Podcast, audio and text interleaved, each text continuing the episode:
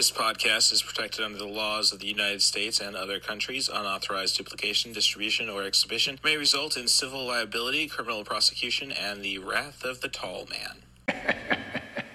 Boy.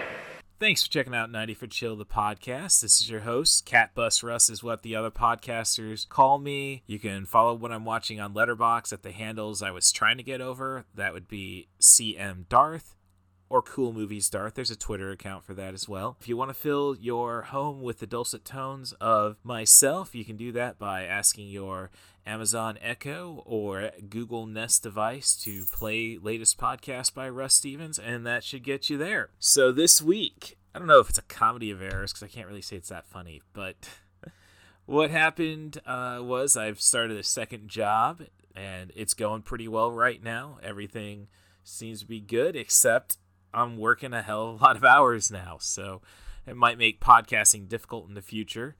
But I'm more than happy to do my best to work with anybody to uh, get some great content out there. So I digress. My Sundays are free. I will say that much. But I still was able to manage to get the, some time between the jobs to successfully have a scheduled podcast, which ended up falling through the day of. So I wasn't really able to get my sister, the poetic critic, in a good, nice, loose way to let me record a conversation about movies with her. It was just a very cool, relaxing night.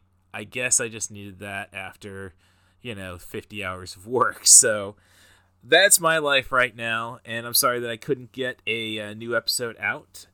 I'm going to try remedying an issue I'm having with Podbean, uh, my uh, current distributing partner. It's just that they only let 100 episodes stay on the feeds to your top podcast apps, your Apple Podcast, your Spotify, your Google Podcast, and whatever Amazon uses. They use TuneIn, they got Amazon Music. I mean, they got it all. In other words, I'm losing episodes, and I don't really want to start up with a new distributor and, you know, either not be able to get the feed all restored and what have you. So, this is uh, just a good trailer for, I guess, 90 for Chill, the podcast, as I go and prevent some episodes from being lost, I think. And we're going to stick to a comedy theme. We're going to do an interesting double feature. We're going to do Stealing Harvard with uh, my friend JD Grievings, who's got an excellent YouTube channel. And we'll do Spaceballs with the Poetic Critic. So she was coming on the show one way or another and Jessica Quaz from Second Chance Movies. So, if anything, this is going to be an excellent opportunity to see my skills as a host, and hopefully, it'll convince you to fill in that void of guests that you know I occasionally have. If you want to be on the podcast after this episode, send an email to russthebus07 at gmail.com. That's R U S S T H E B U S 07 at gmail.com. Offer me a movie, a theme, a director, an actor. Just try to focus on sub 100 minute material. I like a good time frame of 70 to 99 minutes. Now, when it comes to the 99 minutes, if the credits start before 99 minutes, we're going to call that a 99 minute movie. So, let's just say example a lot of Kevin Smith stuff, which was supposed to be a podcast, but you know, I'm still going to work on that binge and we will get that out there. Not Marvel movies, not to say they ever conclude before an hour and a half. They're going to have that trailer that sets up the next movie. So, you know, the narrative continues, I suppose. So, that's the rules on the podcast. And if you want to help the podcast out, subscribe on your favorite podcast apps and offer uh, you know those five star reviews. I do reciprocate under the Apple Podcast name of Scoops Daily. I just want the stars. You can talk as much shit as you'd like about the show in the review. The primary place I want you to speak trash about the podcast would be on my Twitter account. The Twitter account is at CatBusRuss. Or if you want to head to the future, follow me on Mastodon. That user account is at Russ Stevens at mastodon.social. So I know it's long, and I think now they're really breaking it down, though, so it'll probably just be at Russ Stevens. We'll get you there.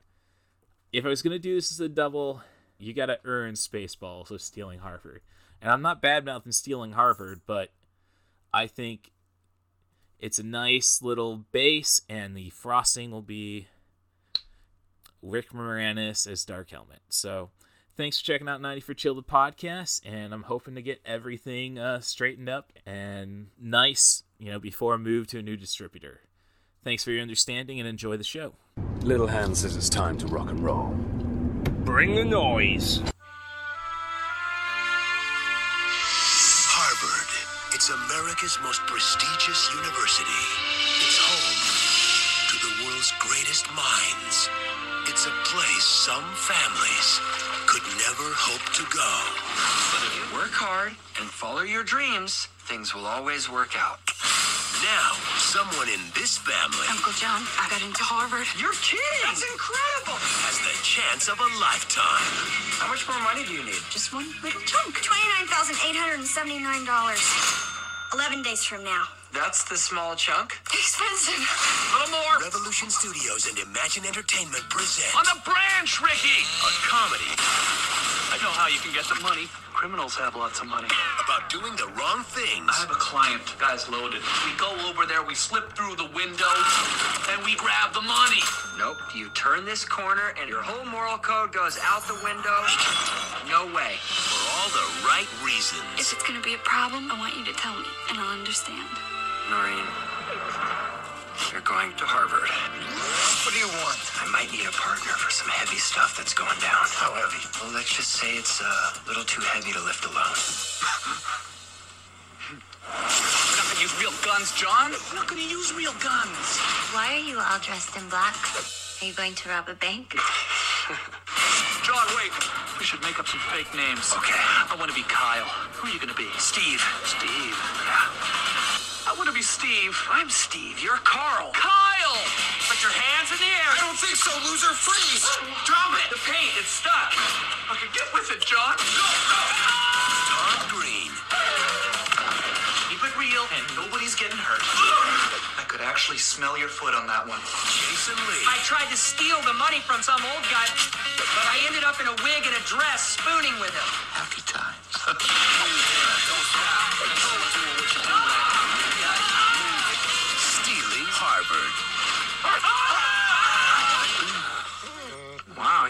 likes you. Don't stop. Keep on doing what you're doing.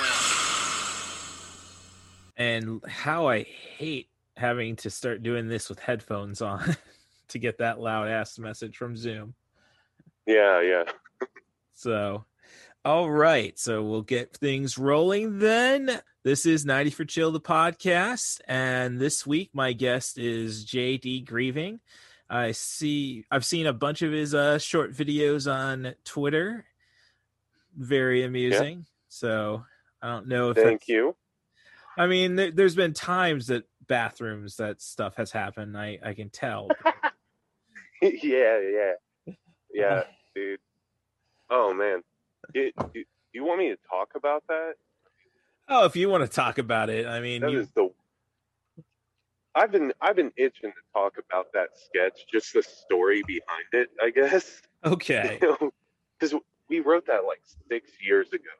All right. uh, JDHD, the web series that I do, we um we I had a whole team of writers, and then uh we wrote so much stuff, and then end, like we don't have a camera even good enough to shoot this, so like we just kind of disbanded, and then I got a good camera, so I started making the show, and I was like, hey, let's do that piece sketch that we wrote, and uh, it took me like a year to find a location.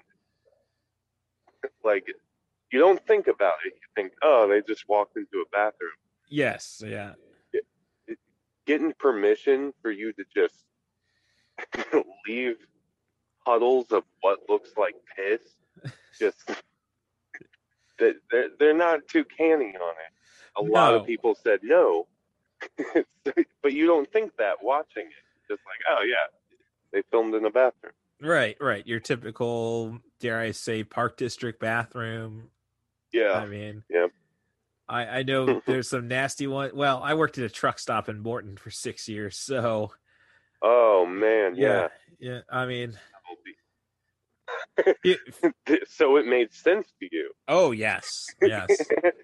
no, uh, I yeah, that was a. I don't. I didn't really mind the job. As I said, I was there six years. It was good for my wrestling career, but uh, yeah, yeah, but uh, you know, everything from the movies, the movie Clerks, had occurred at that truck stop, with the exception of necrophilia. Oh my god! Yeah. So, yeah, uh, yeah. I mean, me kind of, kind of got myself off as a pseudo intellectual at the Peoria bar scene based on uh, my story about, and then eventually blogging about a guy uh, setting himself on fire. You know, right? And I sold the two dollars in gas. I mean, that was his intention, and oh my god! Uh, I mean, it ended up. Uh, that's how I ended up dropping out of the uh, ICC creative writing course. It was basically uh, wrote wrote a humorous tale about that, and my uh, instructor said, "Death is never funny." I I, oh.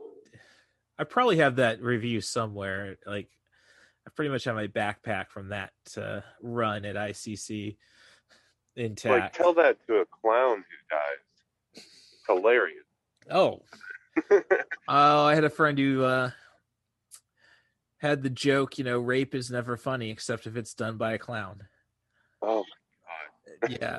Uh, we, we that was um, one that was one that was shared more at uh at bars, really drunk, you know, 3 a.m. stuff, which is the really the only thing I miss about Peoria is three the 4 a.m. last call. But yeah. I miss the Riverman, I miss the Chiefs, but eh. yeah. Um I I like Peoria, I guess. I'm trying to think of something I like about Oh, no, I, I, mean, I love a lot. There's a lot. Of, I I mean, I I I am a Peorian. I'm definitely not the uh, hipster who moved out to the college town. Yeah. So, well, I think a lot of that's actually just getting yourself involved the relate in a relationship with somebody who can't uh, drink or party because of medications and such. So, oh man, yeah, being social yeah. is uh social is uh pretty difficult, and then the pandemic hit, so still trying to get my feet you know solidified. I mean one of the best things about moving down here i thought was the art theater like the oldest independent theater in the country and then they shut down. Yeah so and, and as I say, pandemic killed Ebert Fest, so all the things I came down for are gone. Now it's just uh, Chief of bumper stickers. yeah, man, I I don't know. I'm trying to be very optimistic about you know the, the disadvantages that pandemic was. You know, like aside from the other ones, the creative yeah. advantages. You know, where like um now it seems like uh, shows. You know, like bands. Like um, last week, my friend he opened a new uh, new venue. It was just packed. You uh, know, yeah. I'm Like, I wonder if people are like, yeah, I, I this is, I went inside, and then I was inside for a year, and then I was asking myself, what is life? you know, like, oh, it's fun, it's entertainment, mm-hmm. And this entire time I've been thinking my job was the best entertainment, you know, and, th- and now they're like, you know what? I'll, I'll, see what's out there. Maybe I can have fun mm. too.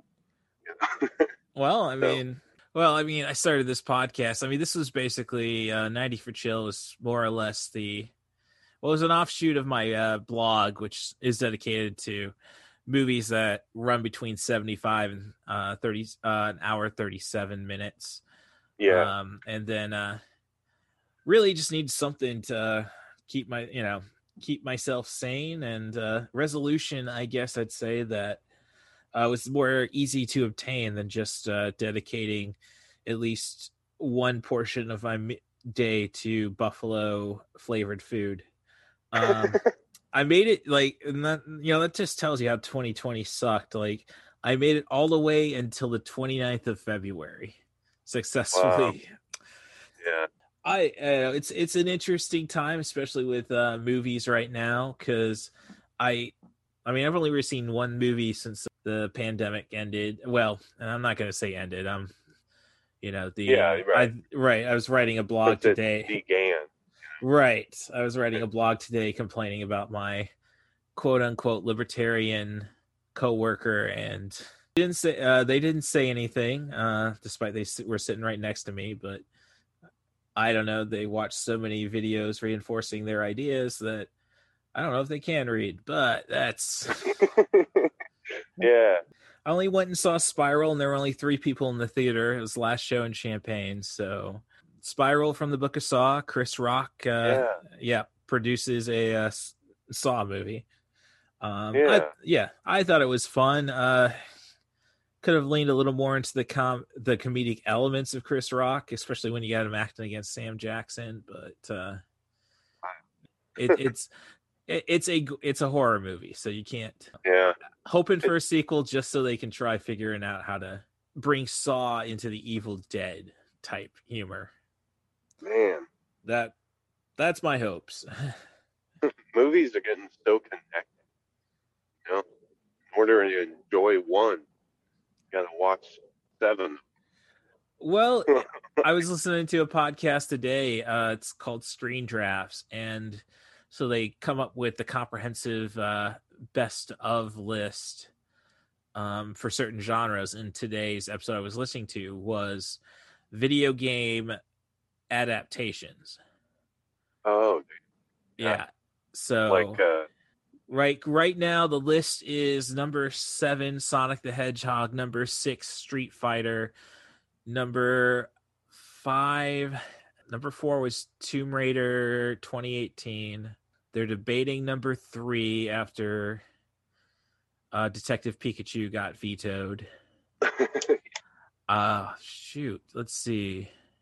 Oh, it was uh Takashi Miike's Ace Attorney was the fifth movie. So wow. yeah, so waiting on the waiting to find out what number three is. The number four movie originally was uh Final Fantasy: The Spirit Within. That was vetoed. So hmm I think a lot of it's just those guys trying to talk to me about many video game movies they could stand. Yeah. But what they were getting at was, I think, we're to the point. Like Tomb Raider did well enough, I think, internationally to warrant another sequel with uh, Alicia Vixan- Vixlander. Yeah. But it's basically the thought is that if it's not established IP, and you're putting say a hundred million dollars behind it, you're not going to make it. It's the because the audience, the audience is just not familiar with anything that's not IP anymore. Yeah. There does uh it's risky. It's gotta be risky to make a video game. You know, Well, I I wouldn't even attempt it. well, it to make a good video game movie is a uh, tough proposition, but a video game movie is more likely to be made though than say uh, Indiana Jones, uh, the Raiders of Lost Ark today. Yeah. So that that's what they were getting at. It's like, Yeah. um, Okay. I mean, when you look back at it, I think the going all the way back to 2000, uh, like 1999, you had The Matrix. I mean, 1999 is regarded as one of the best years in movies. I mean, you had Fight Club. Um, American Beauty. right. Um, American History X's release. There's That was released the same year as Fight Club. I believe so. Like right at the right, like right at the end for the Oscar bait. Wow. Then, uh, and I think when you look at uh, eventual IP, Forrest Gump. yeah, uh, Forrest Gump '94. Oh, jeez. Sorry. No, somebody brought up today. John Travolta was originally offered Forrest Gump. Like, What? yeah, Oh I don't buy it. I mean, John Travolta had no is- no value in 1994. He had value in Yeah. 19 he had value in 1995. Yeah. Yeah, dude. I I was thinking this is kind of way off subject, but Well, we haven't really even gotten to the subject yet. yeah, no, no kidding. Um, that uh Matthew Broderick uh was heavily being considered to play Walter White. Breaking Bad. Oh, that Yeah. uh that could have been I- well I'd see it playing out just the same as uh oh shoot, Bryan Cranston. I mean Bryan Cranston Oh yeah, was solely known for comedy and Matthew Broderick solely known for just being wholesome. yeah. No kidding. I mean, I there's a part of me that would love to see a version of Breaking Bad with with uh, Matthew Broderick. That Yeah, I would say the only issue is turn of the century Matthew Broderick still had that kind of that 80s baby fat on him. hmm So, yeah, I'd I'd go with Bryan Cranston cuz he looked like a normal person. Oh yeah, if I had to choose, it would Yeah. Bryan Cranston. But I still would love to see that alternate version, or maybe just the pilot episode. Right. Yeah, Yeah. I could I could do I could see a pilot, but I mean Aaron uh, it's like Aaron Paul. I mean, he's I mean, He was you wouldn't re- Yes, but I'm just saying you wouldn't really be able to. So, are we sure Matthew Bro- like Matthew Broderick's the mentor in this one? Yep. I think would be the issue. Can he uh, grow some facial hair? Yeah, but then he'd end up shaving his Hold him up. head. The shave of the head may have, may be able to do it for Broderick. You at least buy the Yeah. cancer thing. You definitely buy the cancer thing with that. Yeah, just the more you think about it, the more you like. Oh, that'd be so interesting. Right. like to see him play that role. Well, I was my coworker who brought up, oh, John Travolta was up for Forrest Gump. Yeah. It's like he was also talking about, um, oh, showing his like, I don't know if you can really show a nine month old anything, but he was uh, putting on um, Stuart Little uh, for his kid, and it's kind of like, why hasn't Michael J. Fox done more voice acting? I guess because I don't know. I, I mean, he still works, but I think he's pretty much dedicated solely to the Parkinson cause. I, I saw him at a uh, Wizard World Con up in Chicago. He was uh, doing a panel for uh, Back to the Future. It was uh, Lea, Lea Thompson, Christopher Lloyd, Oh, yeah. and and Matthew Broderick. And Bob Oh, wow. Gale, Bob Gale, the producer, did an introduction video and said, "Don't ask about sequels or reboot- reboots. We're not doing it." Oh my god. So, and of course, Wow. some some some twat did ask that, and the next year I went and uh, or maybe next the next year I don't know. Uh, Tom Wilson or Tom Wilson was the uh, was a guest at Wizard World. You know, some some guy had the nerve to say, "Oh, you know, Lea Thompson and all the right moves was nude." Yeah, I don't know. Why are we like? why are we asking for his judgment uh, on that one? yeah, Uh, please. Yeah. but uh, I I'd actually met Tom Wilson when I was working for the Mark Twain Hotel. I used to uh, drive the uh, comics to the uh, Jukebox Comedy Club. Yeah, So yeah. yeah, I got the like Tom Wilson was my first dri- first ride, and I think Yeah. successfully can transition because uh, I did end up driving uh, Tom Green a couple nights Oh, to the uh, jukebox from the Mark Twain, and Tom, oh, and Tom Green gets the top billing in the movie we're going to talk about tonight, which is heck yeah. Uh, Stealing Harvard from 2002. Um, and uh, yeah, it's it's a fun flick. It's an interesting flick. It, it's an interesting flick. Um, Okay. so, um, like the first, like I saw it in 02 in the theater, and yeah, I Yeah. had I had fun, but it's just a movie that something always kind of feels off, and I think I may have. Really?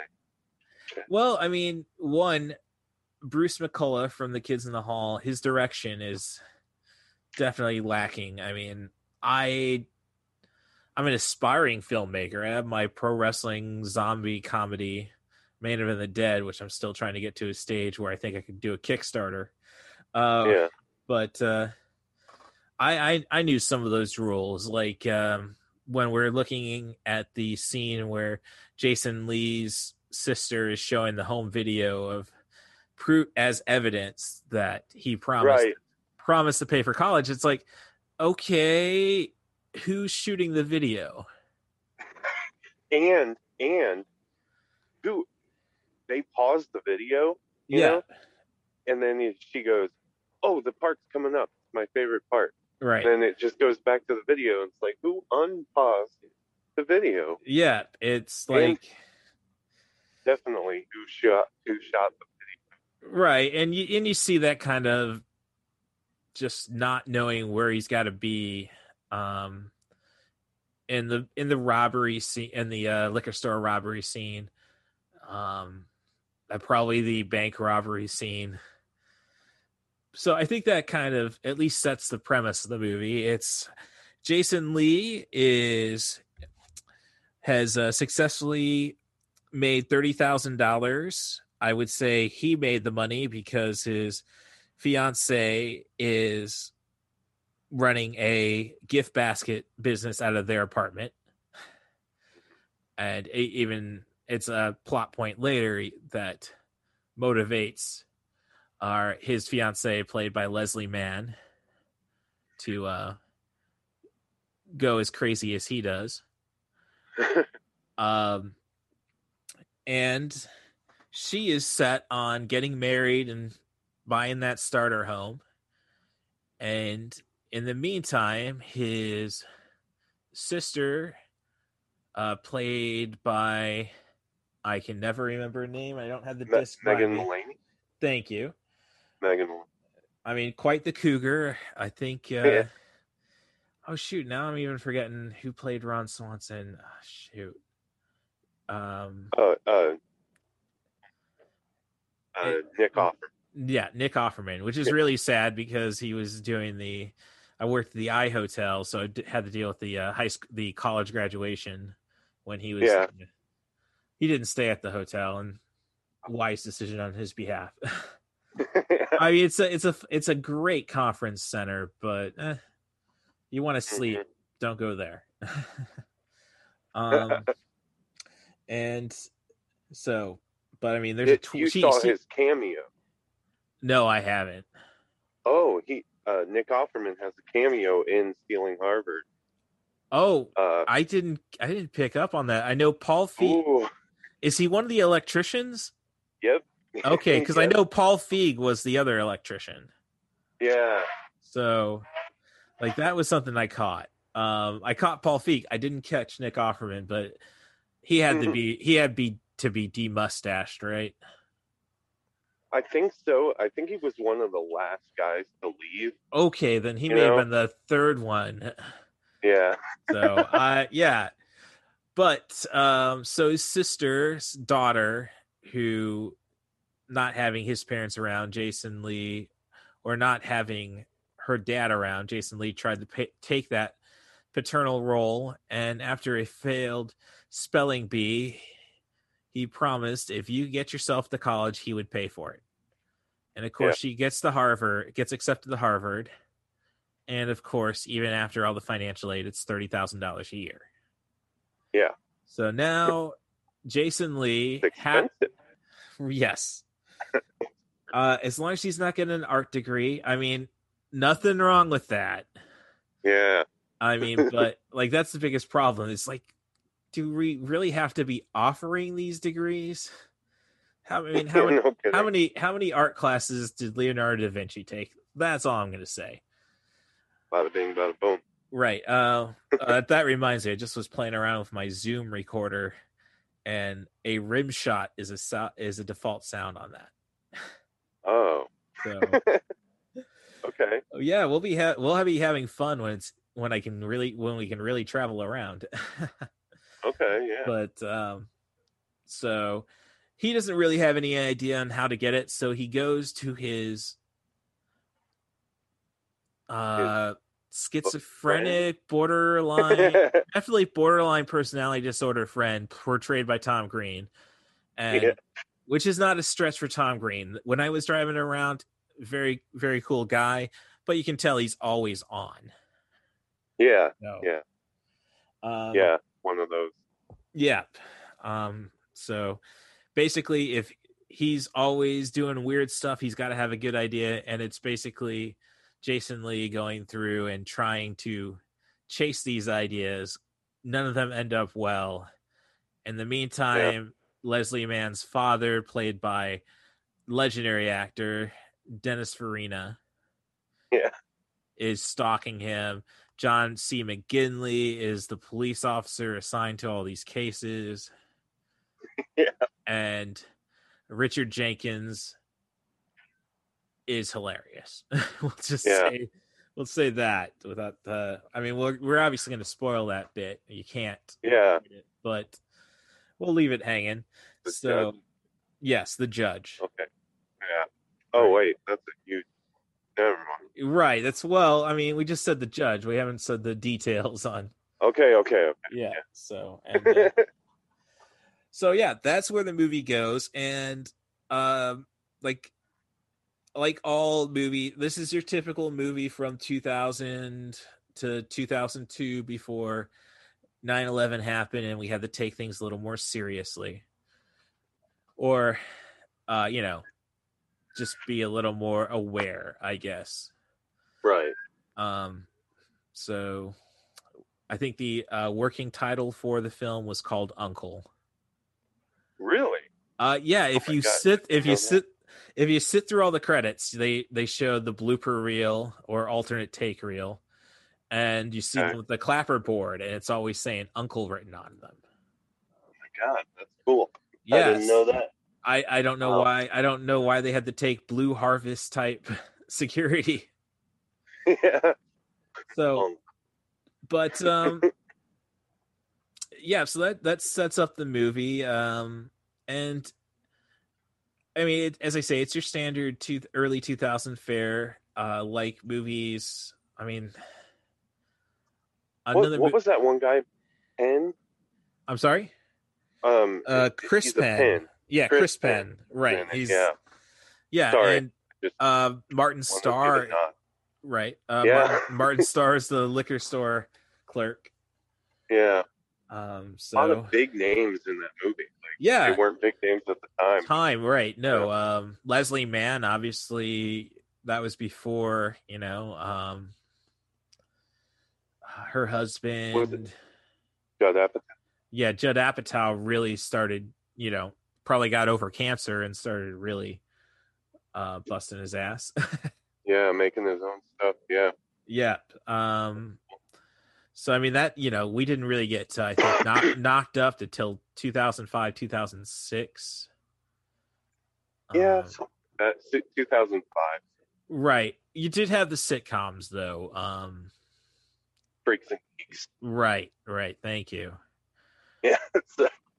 Which is pretty much I mean that that show is pretty much the Saturday Night Saturday Night Live of uh yeah. of um television of uh movies right now, I guess you'd say. Cuz I don't Really? think well, I mean, you look at the cast um Oh yeah. you know, it's just like they all ended up having at least one great movie. And Right. uh, so that's uh right. Oh my god. Um. Sorry. Uh, just a side note. I'm Mm-hmm. uh doing this entire call outside. Okay. so if you hear a really loud truck going by, Oh, that's that's where I am for you. oh, well, no no worries. The uh AC is shut off here, windows are still closed and uh you know, there's been at least one shooting while I'm living at this apartment complex. It's a big it's a big apartment complex. I'm not Yeah, it was not yeah. it was not- a shooting across the hall. Nothing to do with Well, I do. I am getting like fifty dollars off my rent because there is a red stain in my bedroom. Oh I Right. think it. I think it might be too bright to be what I think it could be, but there's also like carpet just dug out at that point. So eh. I'm I mean- sorry to laugh. It's just No. uh, what? oh, as I Yeah. say, it's like you know, um, I, I I like the joke. I'm all about uh, you know the um struggle of the poorer man as long as they don't take it out on me yeah, yeah, yeah. No kidding. that um so well, uh, so um there's just a lot of early 2000 tells about this movie. Like it's a definitely a offspring knockoff but when you think of other just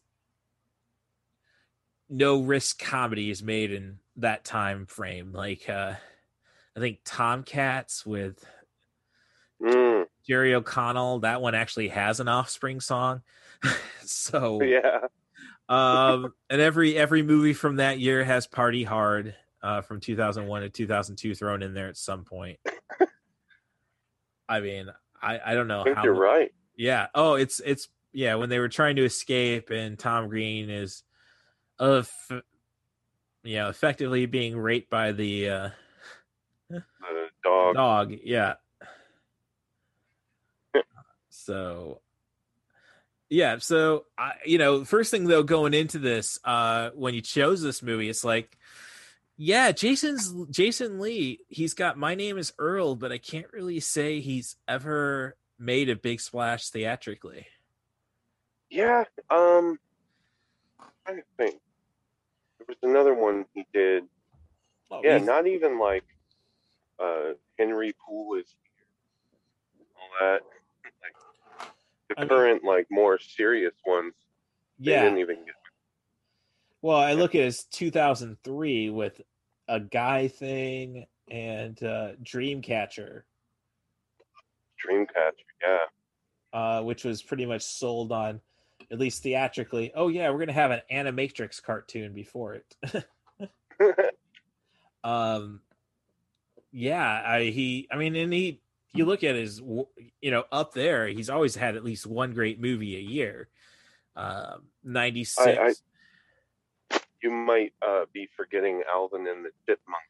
Oh no, I think that's that's when it all all like um funny, I was working for the McDonald's customer the national McDonald's customer response hotline.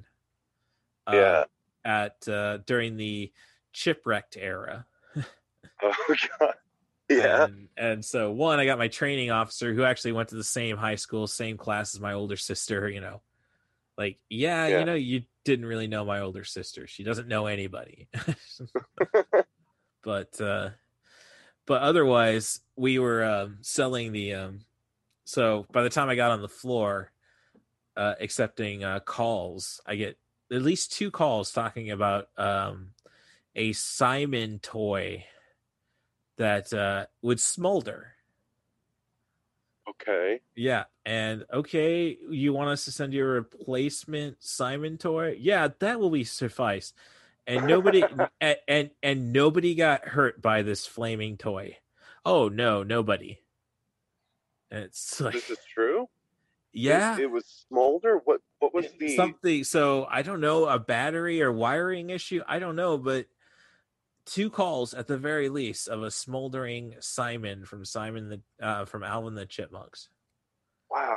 and you know i I- brought it i brought it up to management twice and like did anybody get hurt Yeah. this is some fight club bullshit right here no kidding. i mean a Uh, plus b plus c equals x and if X. x, is If X is less than the the cost of a recall. recall We don't do. right Yeah.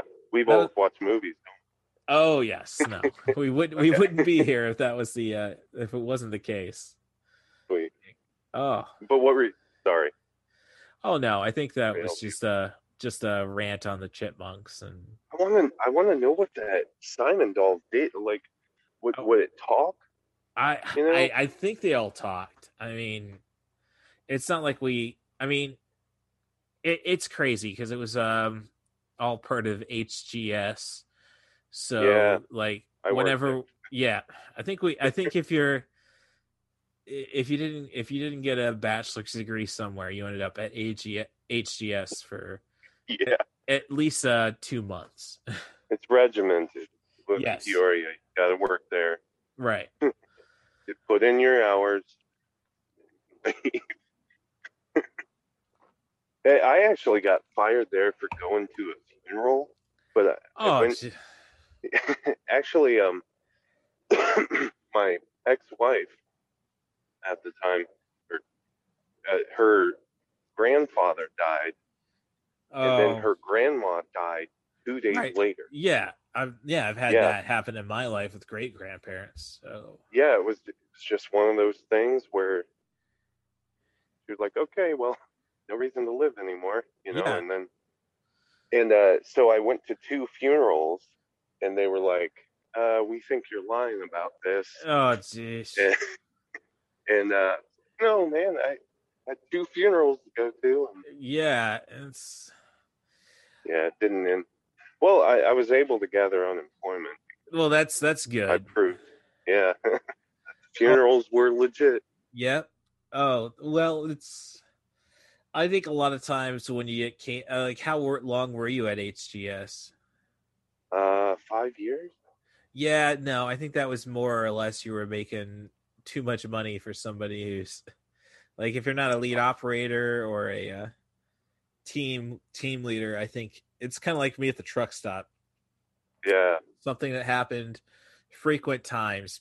People scamming our got our clerks. It was, um, no, they wouldn't fire that fire them. But I was there for six years, making as much money as I was during my brief management stay there. wow. yeah. Yeah, so i think they there's no such thing as super pantry anymore as far as i can tell so i think i'm the winner there yeah. So- so Yep. Kind of cool. I was I'm all- just, i'm all about the schadenfreude I was just reliving this, um, this, uh, I don't know, this is on topic, whatever. mm, Um, uh, it's I used to work for a metal fabrication uh, facility, yeah and I and uh, they uh, I I got fired because I refused to work after I clocked out, oh jeez and I. Well, not only that is when you when you clocked in, if you if you clocked in like 15 minutes early, they wouldn't count. yeah It, it would it would round up. oh jeez which I don't know how that is legal in I- any any way, shape, or form. yeah no like i know with hgs you had you know you would still get the full quarter hour if you're Oh, if you yeah. at least get eight minutes in Right.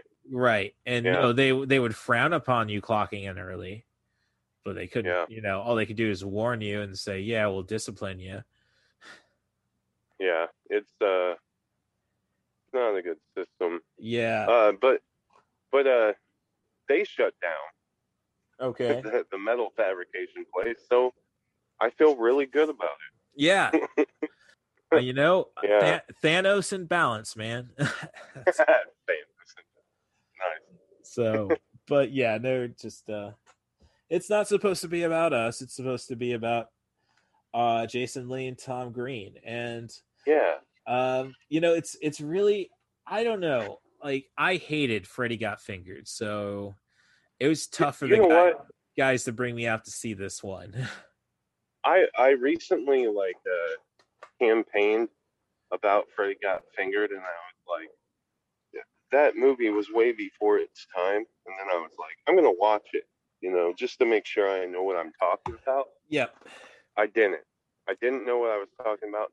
it is still deeply disturbing. Like I find the the scenes with that little kid, like his the, his neighbor kid, hmm just I I have too much empathy. I know it's fake. I know the blood is fake, but I just can't. Yeah. like I'm like ah, this is Yeah. too much. Um yeah, but in the meantime, uh podcast I have uh Bad Blood with down in Champaign. Ah man, I there's a reason why I call myself Harsh Side as my last name on Facebook besides trying to make sure it'd be tougher to find me when prote- prospective employers Wow. Uh, I mean, but in, I mean that's and I and I get it. Podcasts are done by people for themselves. I'm not Right. gonna, I'm not going to disillusion. So I can understand being upset if somebody's you you perceive somebody's ruining your dream. Yeah. I mean, Well, a But- uh, correction. I mean, me, I was a failed. I mean, I was a professional child model. Didn't work any, but I had an agent. I, I I think a video game idea was stolen stolen of mine, but I wrote that video game when I was 14 years old in pencil and then sent it off. What was Um, the idea? Uh, I say it's dead or alive. Okay. Yeah. Wow. Really? I didn't really think about it till Dead or Alive 2 was being talked about as the next great fighting game for the Dreamcast and and then I'm like, why why is this ringing? so I so I came up with it. crazy. Yeah, as I say, I can't prove it. So Yeah.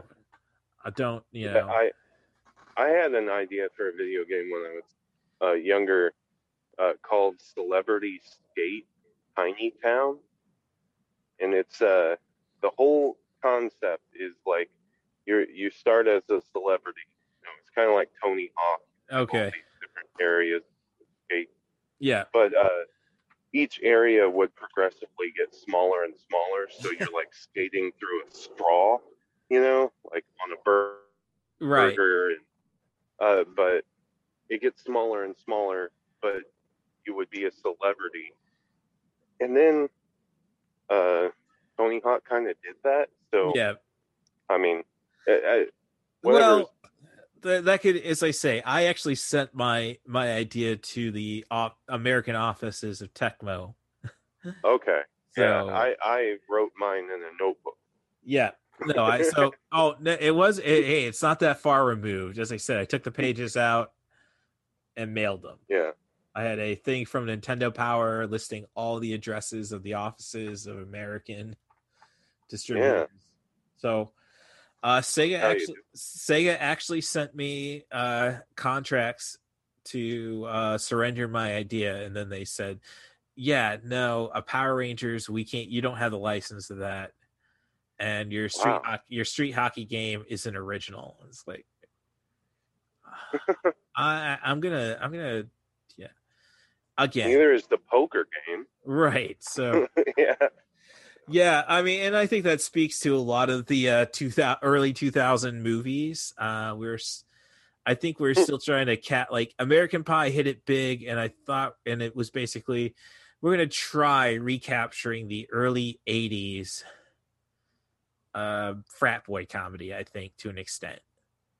Um, I like I've been looking for a copy of Road Trip since you brought up stealing Harvard. Like, I'm not gonna Okay, re I'm not gonna rewatch Freddy Got Fingered, but Road Trip. I mean, yeah this is the guy who did the Joker, or so, or did Yeah. Joker. So, like, yeah, I'll give that a rewatch. Can't, That's fi- cool. yeah yeah, could not find it at like two disc replays or mega replays, Really? what have you. Yeah, I would figure that would be one of those one dollar movies. Like everybody bought it, and now they're just trying to get rid of all the copies they paid a quarter for. so, some reason road trip's hard to find.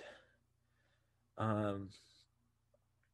So this is uh, but I I think maybe Freddy got fingered kind of corrected things.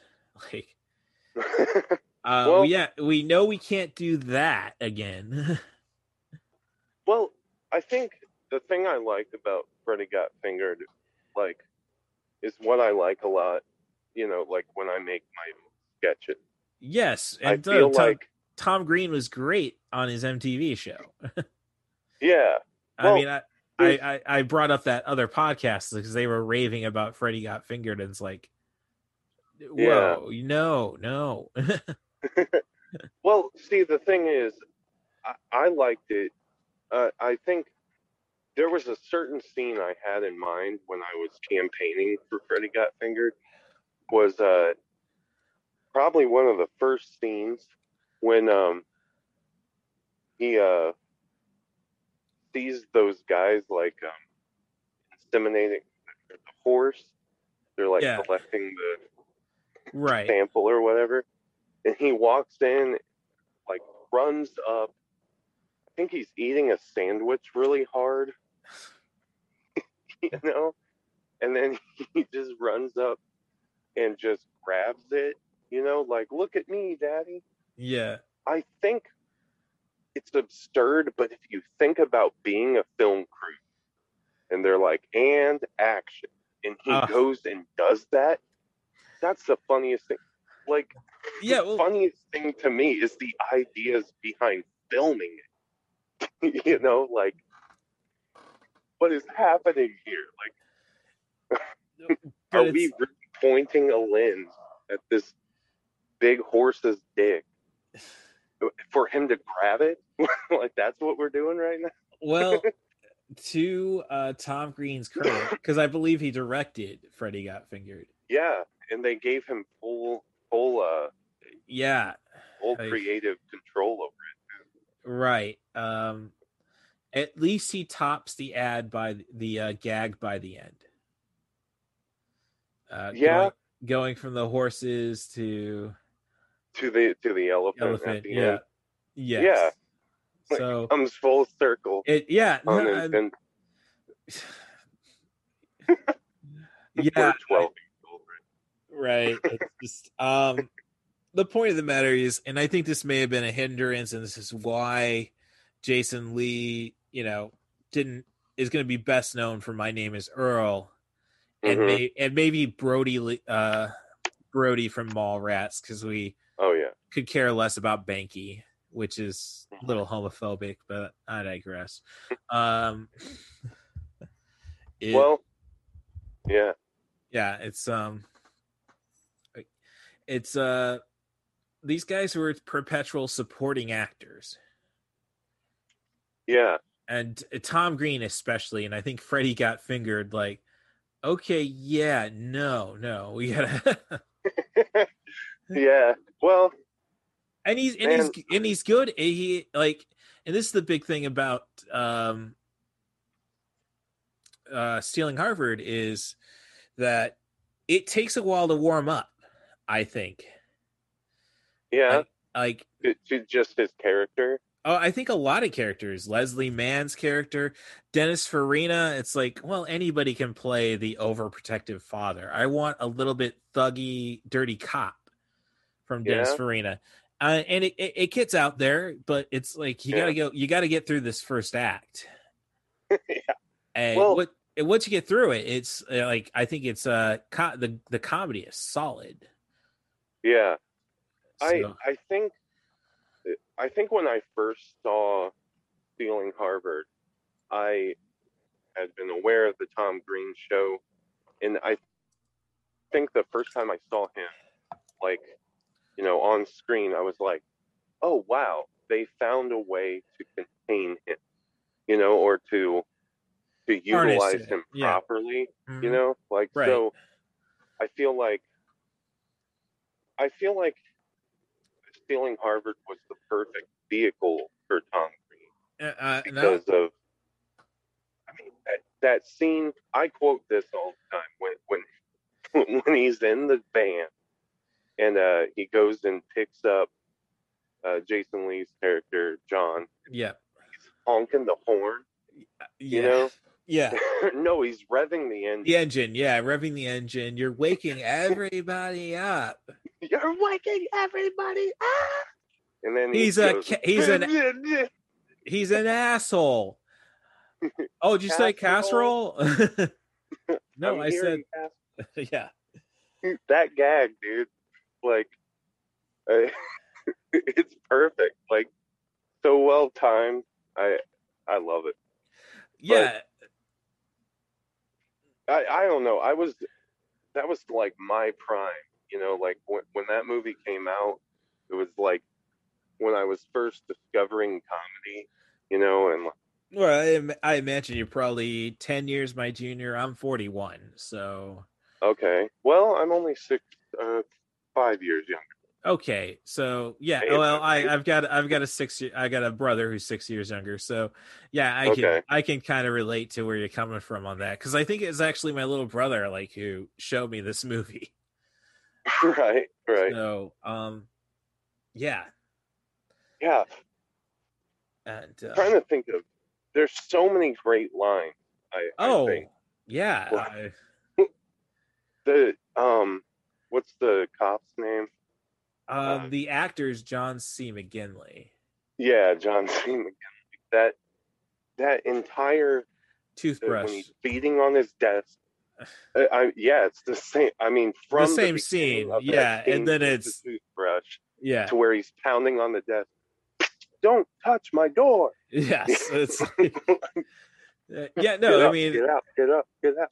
It's it's every it's everything you like again, it's what you wanted from a like you- Yeah, I, I hate typecasting, but you wanted Dennis Farina to be dirty. You wanted you wanted Right. John C. McGinley to end up being his Scrubs character, you know. right, right, right. Um, and it and it, Was it this all, post script? uh, I think it was during Yeah. Okay, that makes uh, 2002. Yeah, I don't. I think. Well, I don't know. Scrubs made it was a lot last a long time. Yeah. I mean, I keep.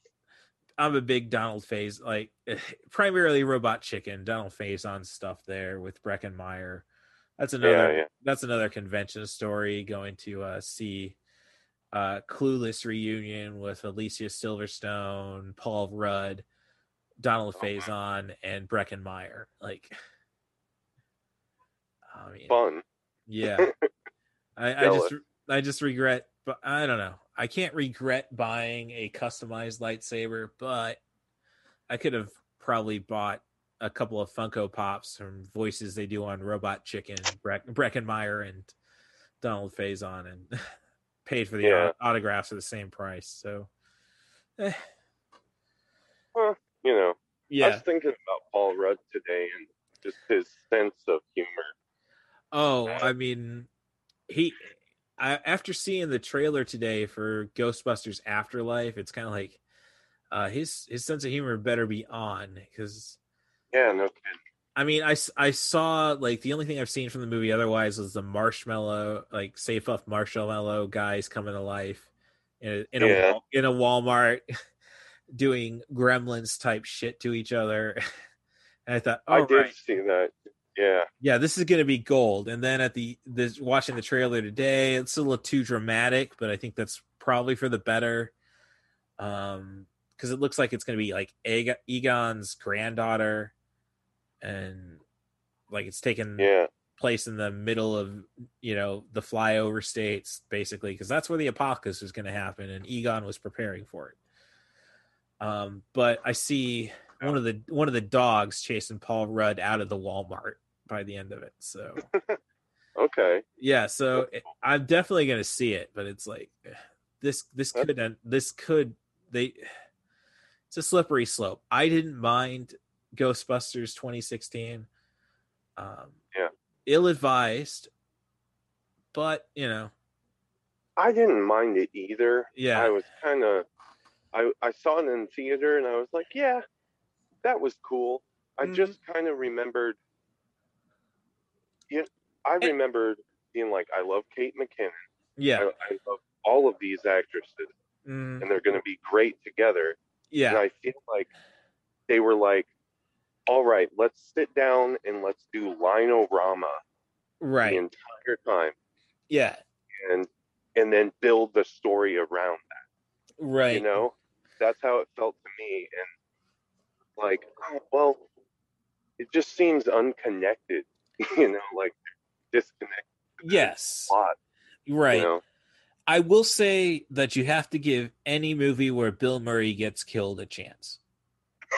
yep that's true Zombieland, Groundhog's Day. what's Um, the one where he was wanting to bury himself or oh, geez, I I mean, there's so many, maybe he was so he many Bill, wasn't the main character right? So many Bill Murray movies I haven't seen. I I have uh, whatever it's called. I found that at a disc replay. Um, Mad Dog. I mean, it's got De Niro in it as well. saint vincent Saint Vi- oh Saint Vincent. I haven't seen it. Love I that. know. I know that was the inf- the uh, famous. Oh, this was actually an idea. Like if you can get the phone number to his voicemail story. yeah yeah yeah yeah and he was great in that role there's a lot of No, there's a lot of dialogue when he's in the bar that kind of like hit home, or uh, they're just delivered, and every everyone else in the scene delivers it to where it's like that felt like a real conversation. Yeah. Well, I mean, anybody like I'm not saying Jim Jarmusch uh, is uh, batting a thousand with his movies, but if you're put if you're putting one of his movies, you're I think that's a badge of honor. Like the Yeah, guy, the guy, the guy knows talent. So Yeah, that's um, cool. yeah, Uh, back to what uh, Paul Rudd. right. Have you seen? um They came together. No, I have not. Oh my god! I mean, it, it was All my right. it was it was my shameful iTunes purchase this week. Like, oh, red wet hot in American summer. I haven't seen that, but eight bucks, sure. Yeah, no kidding. There's um there's a movie uh they came together. It's Paul Rudd and uh Amy Poehler. okay, I've I'm kind of recalling it, but I couldn't tell you the name still. I, it's directed by the same guy who did Wet Hot, David. Okay, Yeah. Um and uh I just can't get it out of my head. There's so many it's so over the top. It's like it's almost like not another teen movie kind of, but not it, it's how you would do a movie like not another teen movie. okay. Like that's a so lot so we've come from so he, he's got he's kind of getting that parody down. I mean, I I remember the movie called The Ten. Oh yeah, the ten, dude. Yeah. Oh my god. which is hit and miss. Like it's a good anthology. Yeah, there's some of those stories that are. I, I remember the first time I saw that movie, I just was in stitches. Yeah, like I, I it. was I wasn't that far. Like I guess I mean it was an interesting rental weekend because I think I rented a another movie called Flakes with uh, uh Zooey Deschanel is the reason you rent it. Um, but but uh, it's like Christopher. So it's like Christopher Lloyd's running a um, cereal shop, and like Okay. you can buy classic bags of cereal because you know if it's in the bag, it's fine. So if you Mhm. want some vintage yummy mummy, you're all right. Uh, and Yeah. then and then somebody opens some, you know, yuppie, waspy kid decides to like, oh, I can't buy your cereal shop. I'll open one across the street. and Okay. and because of a relationship, and Christopher Lloyd's the owner of the original, and Right. it's being man and the manager is Zooey Deschanel's boyfriend, and because he won't let her work there, she turn you know goes and betrays him there. So funny, funny Wow. movie about cereal. Yeah, I'm, I'm gonna check that out. Yeah, It it's called reminds me of Flakes. Butter. Uh, yeah. Yeah. that's one I've been meaning to check out. I I- like everybody Butter? says that's the Jennifer Gardner uh magna opus. It really is. She's so great in that role. Mm. But Butter, yeah, such a weird movie to exist. in. Uh, it was a it was a weird time um the early uh 2010s because you still had you had movies like bernie with jack black you know Yeah. I love that movie. yeah That- that's a true story. yes i i yeah, Yeah. which is um Rewatch that. mm. so yep so so as i say i guess my you know my issue with the movie ta- uh stealing harvard taking so long to warm up is just basically my argument why i'm not a harry potter fan it's like Yeah. okay i saw and all right i'm i was 21 when sorcerer's stone came out no Okay. i didn't read the book yes i faked my way through my literature at icc as my primary focus for my english associates uh, Yeah. but um it's kind of like i'm not saying sorcerer's stone wasn't a good movie it's just it was so derivative of everything i've seen beforehand uh, Yeah. I, I wasn't interested so and it's like oh no no it doesn't really pick up till the third movie and it's like Yeah. Okay, stealing Harvard, I had to put up with 20 minutes of build Right. before it starts rolling and is bloody gold. You're Yeah. telling me I got to sit through another two and a half hour movie, five hours for this this thing to get rolling. I think I'll just enjoy the ride at Universal. yeah. I, I'm trying to remember if the first scene of Stealing Harvard is uh is narration. uh, so they so it opens with that crappy punk song over the credits. Yeah. and then it's him Uh. walking to the walking to the track. Yep. To, with the 30 uh 30 to 1 shot. Yeah. Uh called me I lady feel like and uh I feel like they wanted to use that song, you know, but like they could have just put the credits over that scene. You know, yeah, like oh Okay. well you do that though then you're at a, you're only at 80 80 minutes you're almost running too short because yeah. you get you add on the runtime i'm presuming the three minutes of bloopers and such was added to your is was tacked on to the runtime i think the movie ri- clocks in a an hour 27 like Yep. yeah Uh, I mean, Yeah. I'm, I'm all about short movies. Obviously, that's the entire point of this podcast. Stuff you could actually shove into a two-hour time slot on TV Bloody S. Yeah.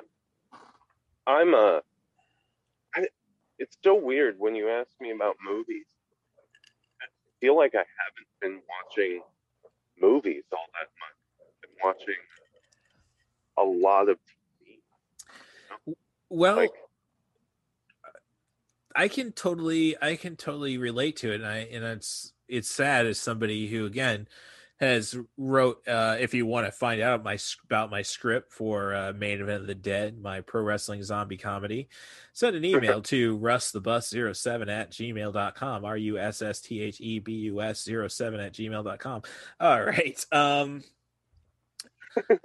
film film has always been my medium because i think like I was I was on the Andy Kaufman philosophy when it came to sitcoms. okay. It's just the lowest form of entertainment. Yeah. Like you got some brilliant ones. I mean, animated sitcoms are usually I mean, Family Guy is pretty derivative, but the jokes are there Yeah. at least. The Simpsons, but you know, Simpsons may have been around for 20 years too long, but you can just sit and watch a Simpsons episode. And yeah, it's it's situational comedy. I mean, it's really not that, you know, Have you seen this might be off topic, but it's it's totally on topic. Have you seen Kevin can Smack himself? I have um I'm aware of it. I have not watched it. Uh Oh my god. My wife and I we we watched the first six episodes I think are out right now.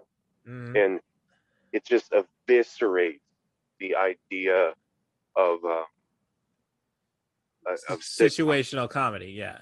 yeah, and like the laugh track is is like droning, and it makes you really understand. Like, it, I think it's so important for people to watch Kevin can Smack himself and then reflect on so many sitcoms. you know, like it's almost like uh well what happens in in the show is like you'll have it set up like a sitcom the laugh track is there, yeah. you know, and she'll like this scene will happen and it's funny. You know, it's it's a funny scene like you know that you would normally laugh at and it's like a little bit you know like higher quality than regular sitcoms. Oh you know? yeah. Like, it's a really good joke and then all of a sudden she walks into the other room and it's not sitcom hmm you know showing how how these situations are actually affecting her and they're not funny you know Yeah. they're they're Oh, she's not a background character yeah. and it is so important you know like to, to watch something especially this. Oh, The- um, I mean, I'm definitely down for that. I mean, if you if you're in the MCU, I, it's probably why I could uh get past the first two episodes of um WandaVision. WandaVision. Yeah. Because you have to I- be like I I like the fact that it really was like very aware that yeah, you can't have situational comedy if you're trying to actually develop characters. Right. Exactly. Um, I watched all of WandaVision, and I, Mhm. I remember saying to my wife when I started watching Kevin so is, is uh this is the show WandaVision wishes that it could be. Oh no, I I I could. Well, WandaVision's still tied to a tied to a cinematic universe, but I will say um, Right. I do appreciate the fact that uh, Disney is cutting down on run times. Yeah, I mean, man, I I love the Mandalorian, and I love the fact that you know, hey, there's a forty minute. It's oh, that episode was only forty minutes. right. Hey, that- yeah, yeah, exactly. right. Let's let's just get yeah, get to point A to point B, and go from there. Uh, it's I not do that, like that format. yeah. Just- You finish the story, and then the story is done. hmm Oh, there's Yeah, I still got to finish up Winter Soldier, Falcon and the Winter Soldier. Why Sebastian Stan gets top bill, I don't know. Racism, but um, um, yeah, yeah. In the meantime, my mom's bitching about, oh, Disney's being too inclusive. Like, okay, what? yeah, like There's no such thing as too. too inclusive. Yes, I I know, I know. I mean, I didn't say that. That's honestly, that's the biggest problem with with uh with uh my coworker at work, like watching stuff like. No, this is the crap that finally inspired me to move out of my parents' house. Don't I don't need to I don't are you trying to make me go back to Bloomington? Uh, hopefully hopefully No move into my little brother's house in Peoria before it gets sold. Like right. yeah. Um so it's so as I say, I'm I'm from that from that the Kaufman theory, and I think Kaufman would have probably uh show I couldn't get into too deep was kidding with Jim Carrey. Oh yeah. And yeah. that was more or less, well, yeah, this is genuine mental problems. And my ex girlfriend, she does a lot for this podcast. Um, Allie, who has a Allie's accessory shop on Etsy, uh, she brings me like three videos a week. As I say, we're not dating, uh, yeah. you know, and um, for the pod, I hope she stops after she gets the Z on this. Yeah. um but uh like when you're i think i think it's a scary series because so many people are actually dealing with or finally accepting that oh we have mental problems Right. yeah Exactly. so- right so um yeah so i mean i i didn't really watch my name is earl i guess when it came because of and that's that's unfair because i mean for me because the cast and i it i guess with my name is earl it had a point the character Yeah. won the lottery and lost the ticket and he's just trying to make amends until the ticket finally ends up back with him Yeah. You Well, know, I, I I don't think in his mind he was like, so the ticket comes back. Right, but it's about karma and making things right, and it's all going to pay off in the end, which is kind of like what steal, um, stealing Harvard is. I mean, by the Right. end of it, like, yeah, I nearly rob a bank, a liquor store, my dad's business. I mean, my father-in-law's business, Yeah. but it was all meant for you know, it was just meant to happen. Yeah. Yeah. And it was all for a good purpose. I Right? mean, maybe be- the yeah, I mean, if you do it, if you do the, if you're doing as long as you as long as you what you're doing is for the greater good the greater good um knock over that liquor store. you yeah know? Because right i mean the greater good. yeah um the greater good uh, sorry i can't help myself from the hot fuzz whenever Hot fuzz yeah on whenever my you- end. no no the movie hot fuzz Oh, okay, with yeah. uh, simon pegg uh nick frost directed by edgar wright Can't wait. For, can't wait for his new movie. What is Um, that called again? Um, I, something with Soho. Okay, Yeah, stuck in. I mean, right. I do want to see his documentary on the Sparks brothers. I'll say that too, but Yeah, oh, I forgot about that. yeah. Um, Yeah. So, but it was uh, the greater good things from Hot Fuzz. Whenever the uh once you find out that the uh town the townies are killing off everybody for the greater good, and whenever somebody says the greater good, everybody repeats the greater good. The greater good. Oh, okay, yeah. yeah. that's So right. no, you're you're you're Mike. You're you know whatever you're doing with your phone. As I say, I'm accustomed to. So, cool, cool. So- I've seen Hot Fuzz like once. You know. Mm. Okay, but so no, I'm not gonna distract you anymore. What, what were you gonna say? Oh no, I I was trying to go through my notes. So, I mean, I that's that's the thing though with uh, Edgar Wright. A lot of people have movies they, aside from Baby Driver, which is on bona fide classic. Nobody can argue the quality of that. Yeah, Um, we got the Scott Pilgrim. uh, there's people like it. It took a lot of warming up for. I think a lot of people. For you?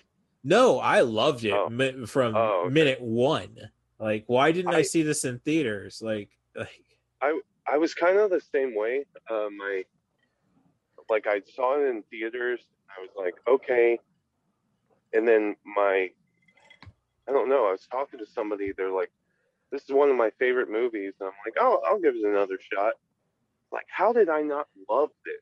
Oh, I it's yeah, I I see that from a lot. Well, I don't know because I've never seen people put up because usually it's me trying to show the movie to somebody, Right. and then they're like, I don't know what it is. that there's a special kind of zone you have to be in, like Yeah. I, I'm a video game nut as previously established, and the Yeah. sad thing, the sad thing is, I I will buy video games and not have, gosh, I'll get around to watching all my movies at some point. I don't know if I'm ever going to catch up to all my video games, and then I see the values at resale val- values of a lot of stuff. It's like, oh shit. Am I going to Yeah. get to actually play this before I go and punt it off for the seventy dollars I can get for it? Right. like I was at disc uh, mega replay in Bloomington, and it's like I sold a bunch of DVDs and like, oh, we can give you one hundred and ten dollars in credit, oh, and some Dreamcast games, uh, or we can give you eighty uh, or 80 four dollars cash. I'm not Yeah, supposed to. I'm not supposed to be here.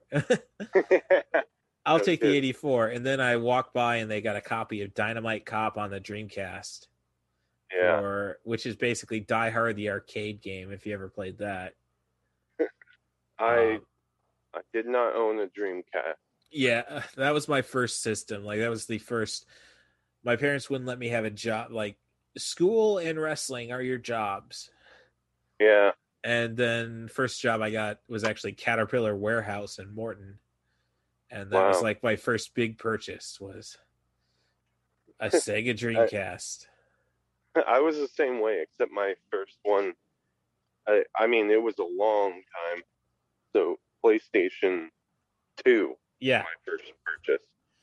Oh, I- I, I have a PlayStation. like my primary television's got uh, a, a uh, modified Nintendo 64 that can play Japanese games. A uh, what they call an FC Twin that plays Nintendo and Super Nintendo games. I also have the Yeah. Japanese adapting software or hardware. Man, Sega Dreamcast, Sega Dreamcast, um, PlayStation 2, Xbox 360, um, and a PlayStation, a Wii U, and a PlayStation 5. So, wow. um, Well- yeah, I, I during the pandemic, like the start of the pandemic, we, we were like, we need a video game system. oh, good luck Why? with that. My, uh, Well, oh well, we no, I was, I was put Oh, on the hunt for a little, uh, for an N64, uh, for my little brother's pregnant girlfriend. So, yeah. yeah, I found one Well- and for a hundred bucks. That was the going price. Like, ours um we got a Wii, and Mhm. the only game we had for it was uh, uh Super Mario Galaxy. Well, that's a good one. Yeah.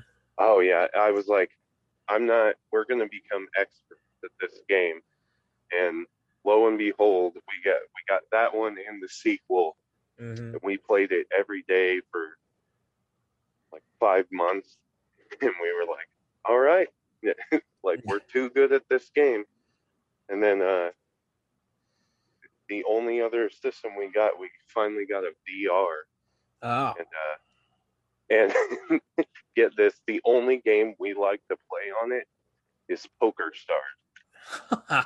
that is. It sounds lame, but it is the coolest game I've ever played. Oh, I, one, I do a I do a character the whole time, yeah. you know, and it, I I have a blast. like that's all I ever want to play. Poker Star. hmm so yeah, well, I mean, Yeah.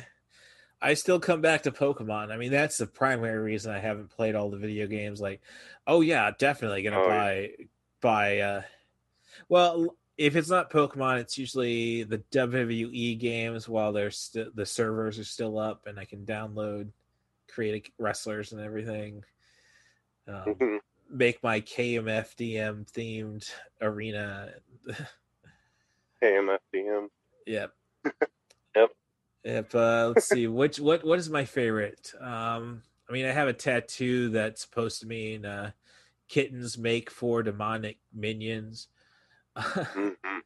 um, I do love kidnap Madonna for drug money. Wait, say that again. Kidnap Madonna for drug money. Okay, that's what the shirt says. I, I thought the shirt said, I do love No, kidnap. no, no. Like, A little Yeah. wordy. oh yeah, no. It's it's it's just a big joke with the with the group. I see them whenever they're on tour. I mean, Mm. Which is kind of again, you you pronounce to get the encore, you have to say KMF. You have to chant KMFDM sucks, and it's like they're a, they're a little too aware. And on top of that, they're a left. You know, they're a total leftist group. Yeah.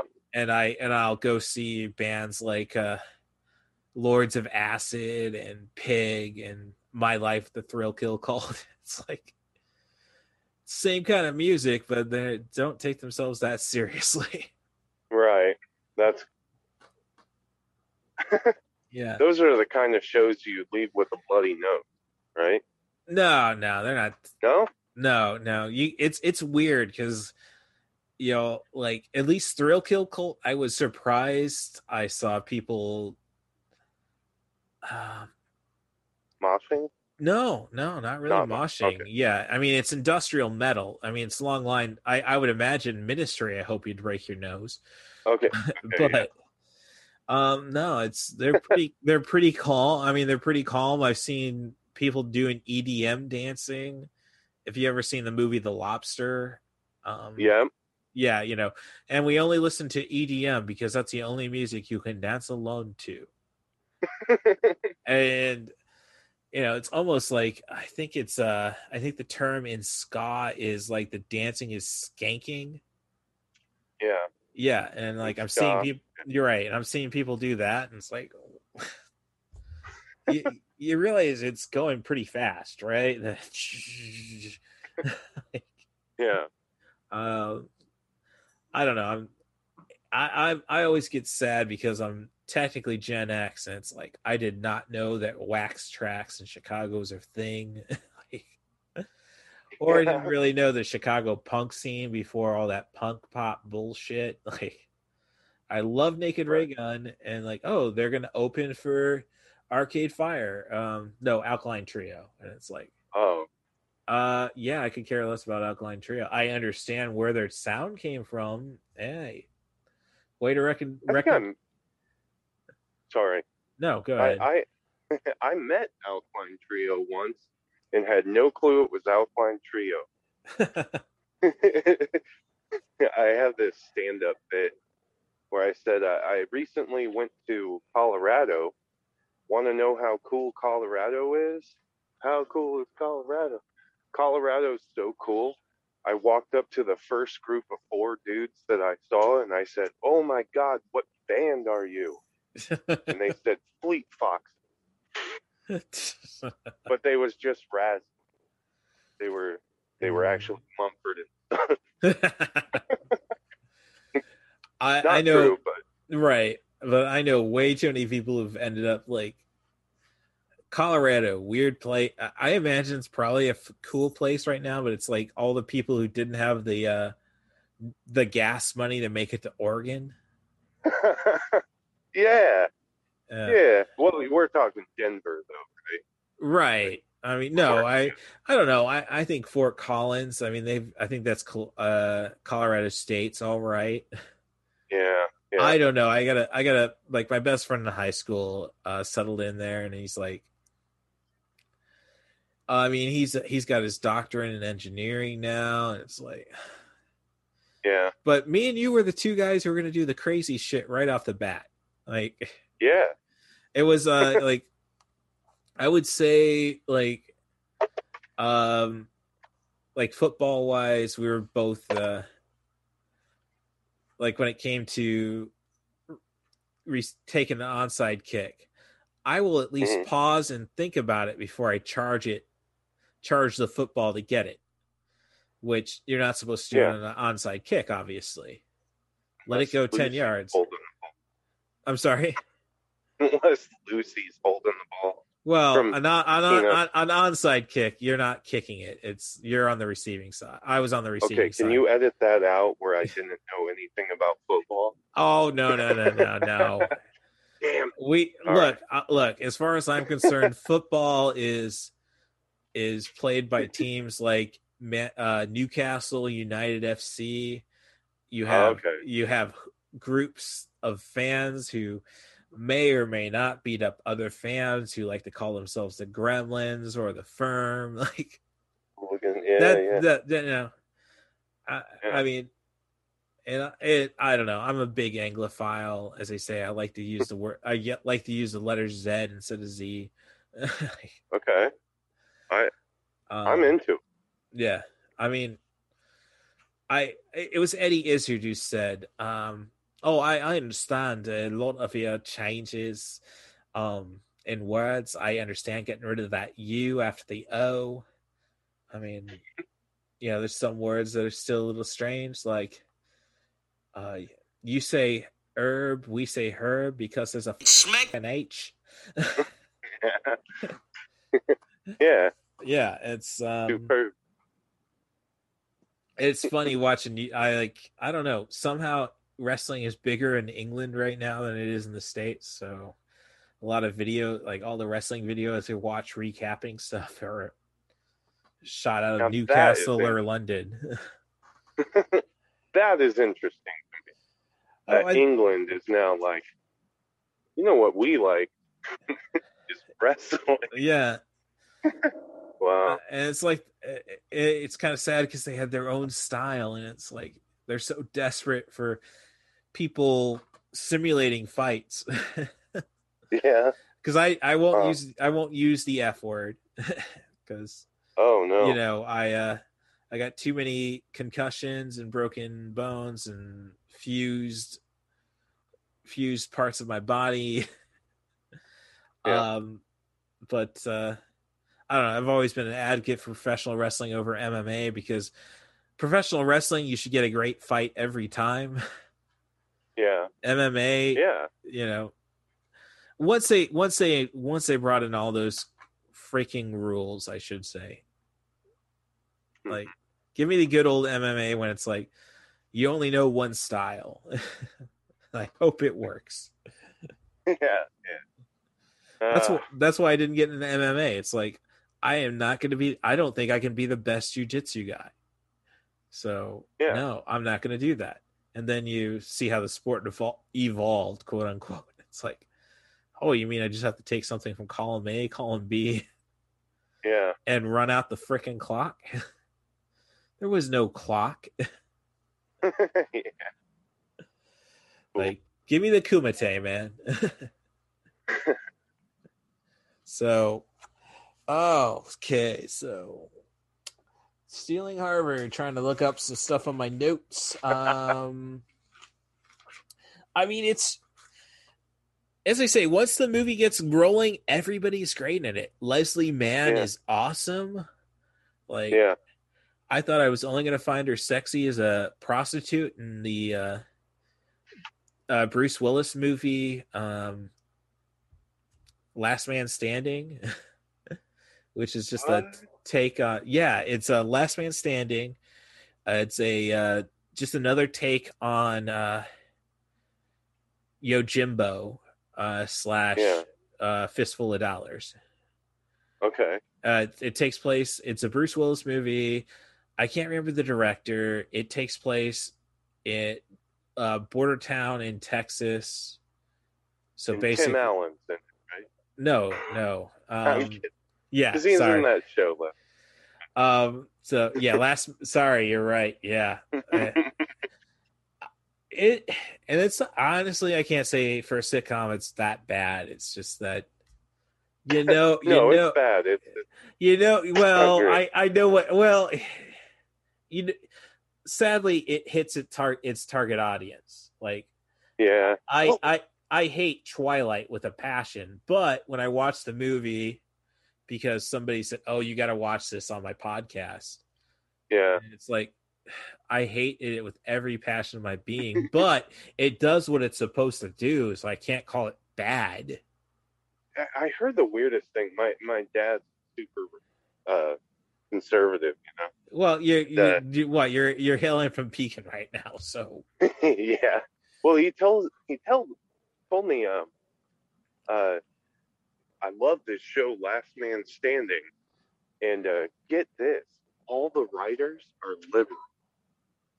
And I was like, well, then you're not watching it correctly. yeah, it- you know, like I don't know, man. Like his favorite shows, like The Office.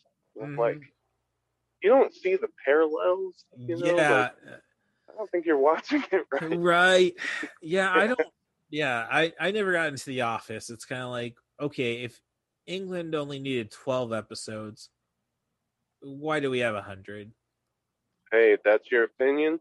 I'm a huge Office fan, but no i'm just saying that's know. that's why i never got into it i mean yeah, yeah, sure. uh, and i couldn't really say it was that smart because i i finally got to the screenplay writing class in icc so i got two associates one in general education one in liberal arts and it was pr- the second time I went back to ICC. It was primarily getting to a screenwriting course, which they offered, and then nobody signed up for.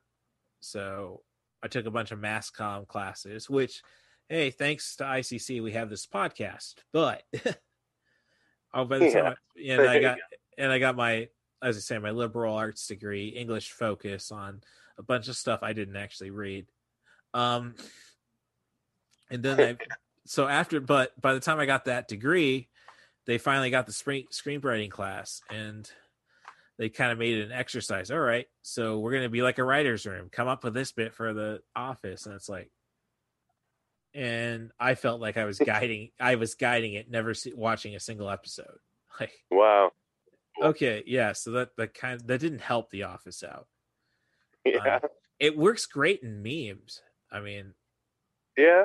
You know I don't know. I mean, I, I I think it had to do with growing up with it. I think yeah someone said, uh, uh, I watched the first episode and then I binged the entire thing. Mm. Dude, I watched the first episode and had to wait a week for the next episode. right no i that's why i love it love it right now like uh one of my favorite tv shows is the boys on amazon. Okay, and I, I've heard good things, but Yeah. so the first season i think they dropped all the episodes at once and i didn't catch up to it until probably six months after. Mhm. and then i watched it and like oh awesome and then the new season started and then they started like they dropped the first three episodes and then you had to wait Yeah. each week to um catch Yeah. the new one and i think that's the way to do it man kind of been doing that. Oh yeah, like mandalorian did it uh, all the marvel Dave? shows are doing it Dave did it. I don't know if you've seen Dave. Uh, Uh, yeah, on Little, FX. Little Dicky show. Oh yeah. Well, it was it was on it it was it's still being showed on FX though. Yeah, yeah. Or So, I FX. mean, Well, yeah, whichever FX. It's it's weird. yeah. It's very weird now that Disney owns it, but Yeah. um Let's put all the adult stuff. Uh, uh, also, another show that did that, uh, The Handmaid's Tale. oh yeah, well that was on Hulu and they you're right. Yeah. So they Um, dropped That's, two episodes. that that's one of those like oh as a I think as I wrote in my blog, aspiring communist with a bleeding heart. yeah. um This is like- about Handmaid's Tale.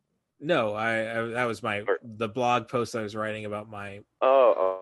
which is actually which is actually like a um what what I'm working towards is a like anti-vaxxer saying my body my choice. And it's like, well, Yeah. isn't, isn't that bloody ironic that you're using, you know, liberal the same and it's like to, right to try supporting you and it's like here's the thing and i'm probably spoiling my blog by saying it but um i don't trust your body with it i don't i don't trust your body with another with a human growing inside it yeah. it's just another little bastard who's gonna grow up poor and try to rob my ass uh could you do us a be- uh, do us a favor and just uh your body your choice but uh, you know where i'm leaning choice wise Yeah. So covid is like the uh poor child waiting to be born no Okay. i don't want it Yeah. do us a favor get rid of it yeah. No kidding. I, I'm uh, having trouble. I I recently spit rhetoric back um, with uh, gas prices. Mm-hmm. That uh, those people whining about Joe Biden Yeah. gas prices it's got nothing. just get a better job and uh, stop blaming the government for all yeah I'm problems. right like this is yeah no gas prices has nothing to do with uh joe Yeah. biden it was the fact that we didn't use gas for a year Yeah. Um, and there's there's also like the this might be opening up a whole big can of worms, but there's like uh who was running the oil industry uh the past few years um was the oil companies themselves Yes. were policing right themselves. yeah And uh I think that has been undone. I'm pretty sure that has been undone. wouldn't wouldn't surprise me and it's kind of like eh and this might be the retaliation you know like yeah we can't police ourselves so we're gonna we're gonna raise the gas price well my mom was bitching about like i hope you don't say this that we need gas prices to go high your your second cousin her cousin she wants Yeah. gas prices to go higher so that everybody goes electric and it's like i don't i don't trust i don't like yeah we are going to start wearing masks again i might miss the two conventions i'm booking hotel rooms for because Right. people won't get vaccinated yeah i'm not It gonna is. I'm not gonna die i have i've been va- i'm fully vaxxed i'm not gonna Same, yeah. die i might be you know i might catch covid but i right i'm not gonna die like it, I'm, it I'm I'm happy with that. Um, so it's like, yeah, no, people. I don't trust people to do the right thing. Like, yeah, gas prices rise. Oh, maybe we should go electric. No, Right. I don't. People like the bitch too much, right and my problem is Well, I like to I like to argue with these. Smackers. same here my facebook i i've gotten kicked off of facebook so many times in the past year just you know like and, and it's little things that i think facebook is like keyed into what i'm writing so like the moment i write something like like some guy said uh uh trans people uh have mental or are all have mental disabilities or they're I can't remember how he phrased it. And, and I said the natural thing that you say to someone who says that is that your mom is a hoe. No, and yeah. and Facebook is like, get out of here. Oh no, I've uh being involved in the wrestling business now. I haven't taken a bump in a ring. I might get Yeah. drunk. I might get drunk and see if I can still bump. I'm not Right. not not gonna say that. I hope the neighbors downstairs are cool with that. Um but um it's like um oh shit, I had a thought. Oh, wrestling business is just awful about it. Like there was this um I listened to a podcast called Marty and Sarah Love Wrestling, uh, based out of Chicago. Uh, cool, cool people on top of that. Um, they were talking about one of her friends uh, got uh, kicked off of Twitter for threatening to eat a man alive. Oh man. Yeah, it's like So, permanent but it was a real threat. No, I, I doubt she was going to eat. I mean, she called herself the man eater, but Yeah, I I- doubt she was going to. Yeah, Her, like- her profile picture was her with a fork and knife, but yeah, it's like I don't know. I I mean, gosh, it's I don't know. I you know I am all about critical race theory oh, because Oh, yeah. we got to quit like trying to say, well, how can I be an ally? You know, shut Yeah. the shut the f- up and listen right. to the other side and don't try to relate. Just accept that's the experience. If that Yeah. feels like shit, quit Then doing it it. was shit. yeah, Yeah. quit. exactly. You know, I- quit. Quit protect perpetuating it. Um, I think the big problem with, and, and I'm sorry you didn't get quite good to your point yet. no, but, I, I, uh, I was rolling, so don't worry. okay. I, I got into an argument and, and I do the character on VR poker, Mhm. you know, but, but you're actually sitting down with real people. And I, I, I buzzed into this poker game and they're balls deep in this conversation about, you know, like critical race theory. And I'm just sitting back, like listening for a second. And, and the guy's like, uh, you know, like critical race theory teaches black people and white people. oh, they are. They're already doing that.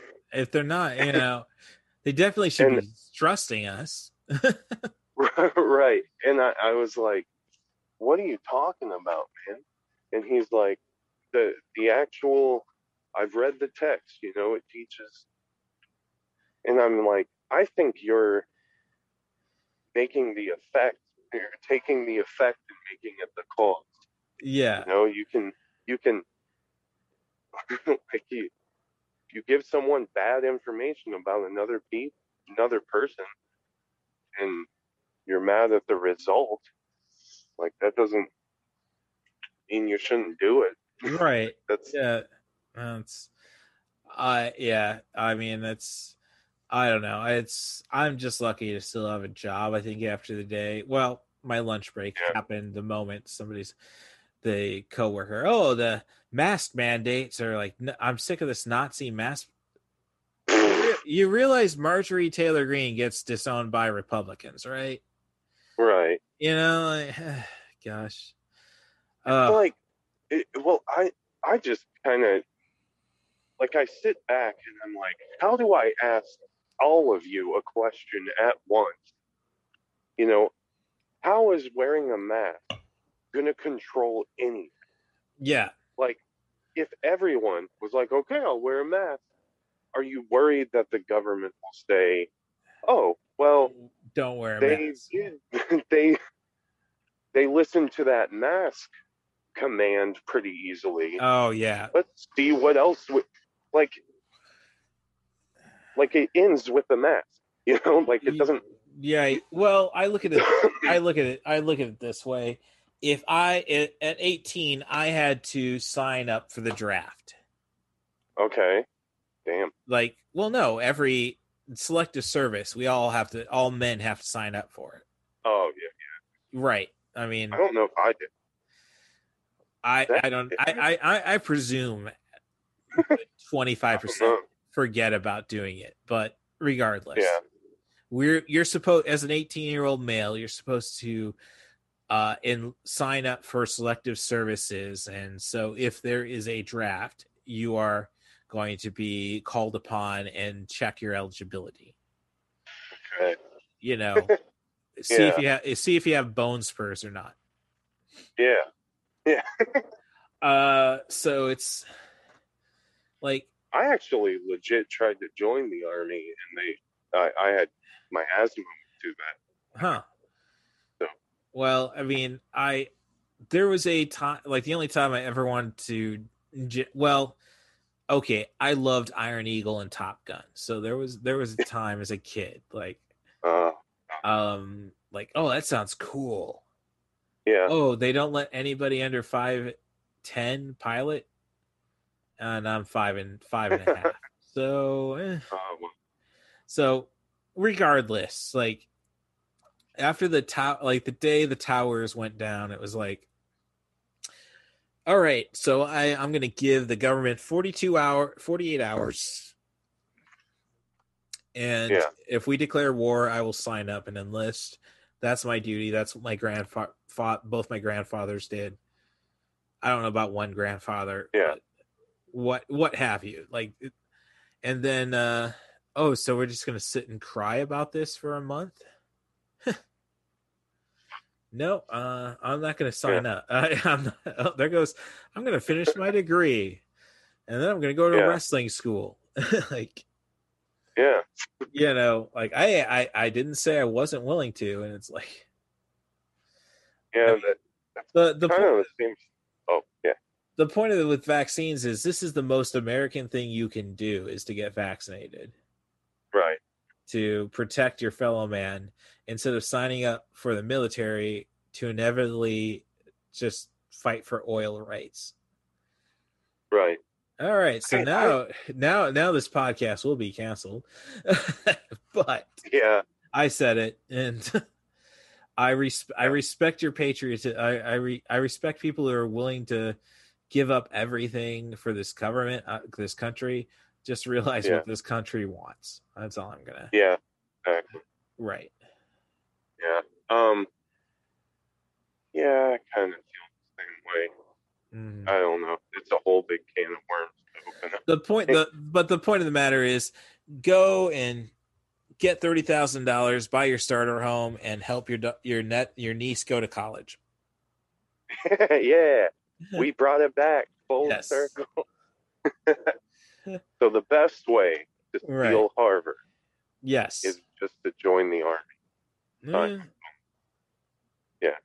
it's not a, it, it it isn't a bad idea like no i mean i Yeah. would love like everything everything in life is one big heist movie Yeah. I think stealing Harvard, you only had three people. You need it. you, you need at least eight to make a good heist movie. That's true. Um, I should how many made. did Italian Job have? Uh, let's see. no, that's that, that's a good. That's a valid statement. Um, so I feel like six. you lost. You lost Donald Sutherland. You replace place her place him with Key, uh with Charlize Theron. Yeah. I think Charlize Theron equals two men. Um, Yeah, So, um, so then you're just gonna go break it down. Mark Wahlberg, Mos Def, uh, yeah, Yasif Bill, Beal. I'm sorry, I want to recognize Seth but- Green. Seth Green, and uh, Jason Statham. So Yeah, four, five, six, six. Okay, that's six. Yeah, yeah. Charlize is two. Mark is one. Seth is one. Mos Def is one, and Jason Statham is one. Okay. yeah, yep. And there might be one we're forgetting. I think there's one more. Well, you got the, The one- guy, the guy who uh, covered Mechanic? Um. Well, he yeah he fixed those Coopers, and Yeah. then he and he, then he blew up the Pepsi Blue sign to cover up Yeah. the tracks. yeah, I can't even remember Pepsi Blue. I had a Pepsi Blue like a week ago. Huh. They had, yeah, they have them back at gas stations. Well, that's weird. I was at a Schnucks in uh, Savoy, Illinois, and they had Skittle packets that were nothing but lime. They had Skittle packets that were what? Nothing but lime. Oh, just like your favorite. I hey, your I favorite one.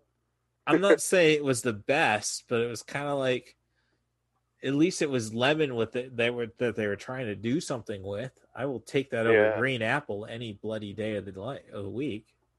Yeah, So yeah, that's um, So, I mean, we're we're coming up on a uh, way long. We're we've outdone the movie uh, conversation wise. Um, Okay. So, uh, you know, I see obviously with your uh, screen saver, I didn't make this. I mean, it's a podcast. I know there's people who like to do video podcasts and such.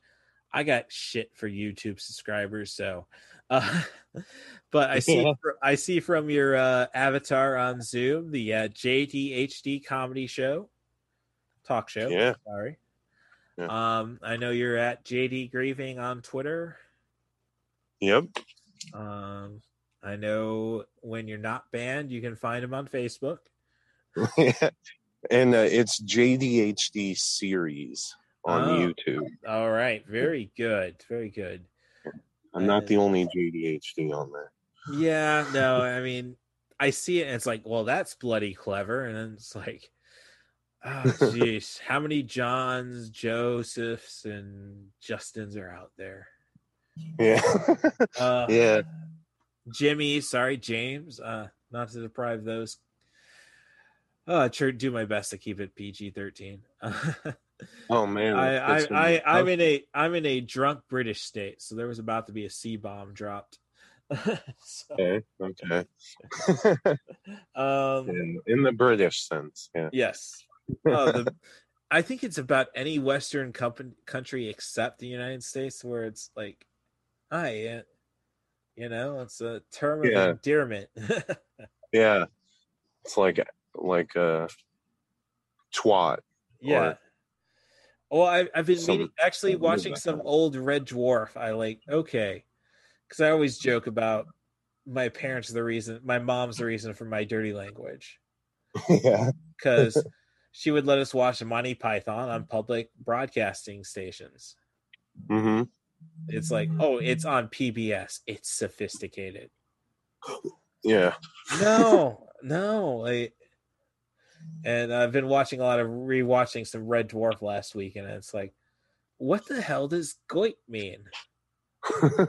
Oh, okay. So I shouldn't be using twat. I should be using goit because nobody knows what that means, but I obviously know what it means. So right.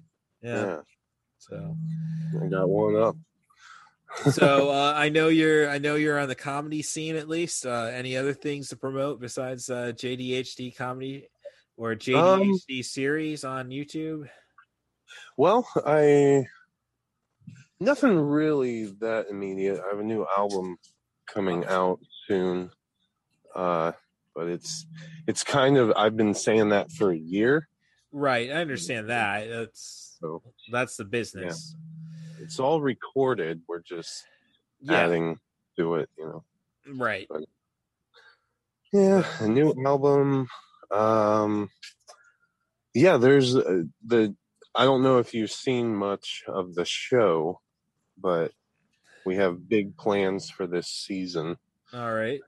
I think at the end of this season, we're doing a, a big episode, and it, it it's really going to be it's going to be fun. Uh, I don't want to give too much away, No, no. Like but uh, yeah, I'm excited to do it. It was a big, it's a big idea, and I'm worried that I'm not going to get it done. right. I, I'm just I love it, and uh, I'm gonna go for it. So, Hey, that's that in this age, that is all that's important. I mean, Yeah. Well, no, it, it it's true. Like this is the time where, like, hey, if 200 people appreciate it, I mean, just just multiply it. Like those those assholes should have shared it with all their friends in social media, and it's not like every bloody goit doesn't have a thousand friends on social media. Like Right. so, Well, um I mean, a lot of me is like, I'll put it out there and uh, eventually it'll get eyes on it, you know? And if I make quality content, whether or not people are watching, you know, the result can only be that people are impressed that I did it while no one was watching. yeah, no, I mean, you know, as long as you don't go the Van Gogh or um, Hunter S. Thompson or Kurt Cobain or you know, Yeah. as long as it doesn't end with a bullet, Yeah. amen to you. I don't think it will. All right, At least not through my decision. okay, I, uh, yeah, no, no, I I think that's hey, Marvin Gaye is just look at him, man. Yeah, it, it would be even if I wanted to, it would go against some of my lyrics. oh, Won't stop. You Mm. know, I'm not going to stop on my own. yeah. I can't and I won't. yeah. So. All right. Well, as always, you can find me at catbusruss, C A T B U S R U S S at Twitter. Uh, the pot, the if you want to see all my uh, attempts at satire, it's maineventofthedead.com. If you want to be a guest on the podcast, come up with a theme, director, actor, or as simple as a movie like tonight was. And I'd mm-hmm. love to chat with you. Just send me an email to russthebus07 at gmail.com. That's Russ the Bus, R U S S T H E B U S 07 at gmail.com. And I'm glad to see what you have to offer and love to talk to you. So thank you again, JD, for coming on the show. Thanks for No doing me a- problem. thanks for doing me a favor and uh, great talk to you. Hope to do it again sometime. Yeah, thanks for having me. I'm glad I was able to do it finally, you know, and then uh I I'll I'll do it again anytime. All right. Thank you very much. Have yourself a buddy. good, yeah. Good luck. All right, see you, Russ. See ya. Now available on video cassette. I go by Jessica Quaz for short. So I am one of the co-hosts of Second Chance Movies. It's a podcast where we rewatch movies and decide if they deserve a second chance. Um, so we take movies that were either, you know, great, awful, polarizing, kind of those movies where it's like, I hated this, but everyone else loved it. What did I miss? And we revisit them and see what they're like nowadays. Um, and so, yeah, I co host that with my friend Joe Harper.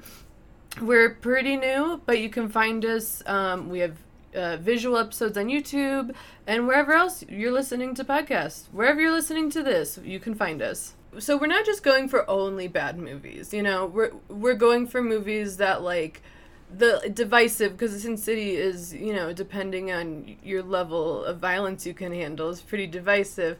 I loved Sin City when it came out. I was obsessed with it, and so we just kind of wanted to revisit it to be like, is it as awesome as we thought? And you'll have to listen to the episode to find out if it is. we drop our audio episodes every Sunday and then YouTube Sundays as well. If you want to follow us on social media, we're at Two Chance Movies on Instagram and Second Chance Movies Pod on Twitter. Our podcast has our own Letterboxd where we uh, do a little bit more detailed descriptions on, on the episodes we've covered. There it is, Planet Druidia. And underneath the air shield, 10,000 years of fresh air. We must get through that air shield. We will, sir. Once we kidnap the princess, we can force her father, King Roland, to give us the combination to the air shield, thereby destroying planet Druidia and saving planet Spaceball. Everybody got that? Hey, I respect Mel Brooks. I I appreciate a lot of his movies. Um, I just like a good old fashioned Mel Brooks parody. Um, what's interesting and kind of on your point with Spaceballs is the concept being like this fantasy sci-fi world, we can go as big as we want with the parodies, which I think is what makes it so unique in terms of like typical parody movies is that we have so much room to play and they do. They go crazy with it. I think it was unique in its inception. Um, I think also now we see, I mean, not lately, thank God, but you know, like 10 years ago, we were seeing all sorts of parody movies like you know meet the spartans or uh, disaster movie or all these weird sort of parody movies that i think we're tr- like and i don't know i didn't make the movies but i feel like we're trying to recreate the magic of making this big over the top like see this is funny we're saying weird things and we're doing weird things and it you know it just didn't work See, that is what's interesting is, you know, Mel Brooks is up there with like this, you know, one of the greatest. And yeah, his filmography is not as vast as you would think it is, um, which I find interesting. I will say, and this is my opinion, is that I do think he is like the godfather of parodies. I personally, like, in terms of movies specifically, don't find any other movies to have that like it factor that he brings to his movies. Young Frankenstein is just it's one that I could watch every day and enjoy the hell out of it. So, I I just have I honestly like I have so much respect for him. No matter where Spaceballs kind of falls in his filmography, I just think he's just so he was so unique for his time, I I think and consistently just being over the top and silly in a time when that wasn't like the norm you know? So and I, I i think that's why i do appreciate spaceballs too is because it's like god this was just wacky. What were we doing here? What i appreciate about spaceballs is i so i a little bit of background. And empire strikes back is my favorite movie. As a kid i grew up watching the originals.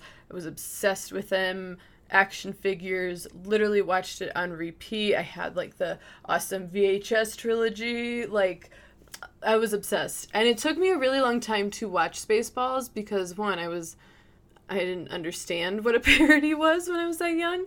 Um, and i just like the the idea of taking this world that i'm so familiar with that i'm in love with and just making it funny in a way that's not like demeaning the content it's just making it like wacky as hell.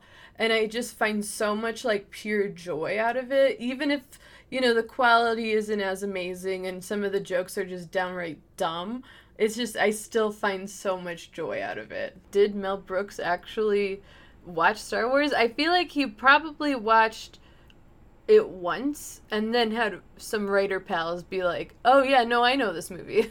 this time around, because I, I, hadn't seen this movie in a very long time. This time around, the other references to sci-fi movies were just glaring in my face, and I loved it. Like, of course, I knew the Alien one. Then we have, you know, the Temple of Doom. Then we have Planet of the Apes. I was like, this is, I love it. I love it. I mean, the cast is just, you look back and it's wild. Like Bill Pullman, like you said, John Candy, Joan Rivers, uh, Rick Moranis, who I always have respect for, always. It's just the people that they got to do this, and you could, I, I think, you can tell while watching it that they knew exactly what they were doing and they were game for it. Like there was no like what the smack is this parrot? Like there's no hesitation. They just go for it and they're like, yeah, let's be wacky. It's just like I said earlier that there's just something delightful and silly and like this nice escapism, especially nowadays, where you can just watch this movie and and giggle at stupidity and and kind of wholesome stupidity like it's, so for me i i can't i agree i don't think they did anything that's so wrong that the movie's you know not good uh, but tweaks here and there sure but yeah for this it's just like i just had fun just had fun watching it. Spaceballs is a good 90 minutes or so, just time to enjoy yourself and be wacky and silly. Spaceballs, the movie. Princess Vespa spaceship within range, sir. Good.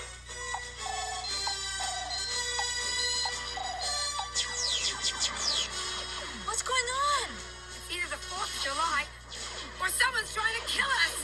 Now we will show her who is in charge of this galaxy. If you do not give me the combination to the air shield, Dr. Schlotkin will give your daughter back her old nose. No! Only one man and his trusted companion can save planet Druidia from disaster. Okay, Eagle 5, coming in. Lone Star. First, they must learn the secrets of yogurt. Yogurt? I am the keeper of a greater magic. The Force? No, the Schwartz. Avoid capture on a distant planet. Tell them to comb the desert, you hear me? Comb the desert! Found anything yet? We ain't found. Battle the entire Spaceball army. My hair! He shot my hair!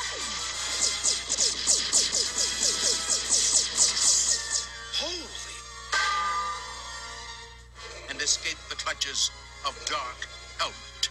I see your Schwartz is as big as mine.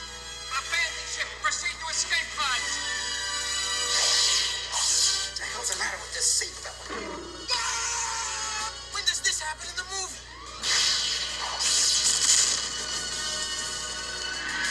Give me ball. Spaceballs. The movie. How do I know you're not making faces at me under that thing?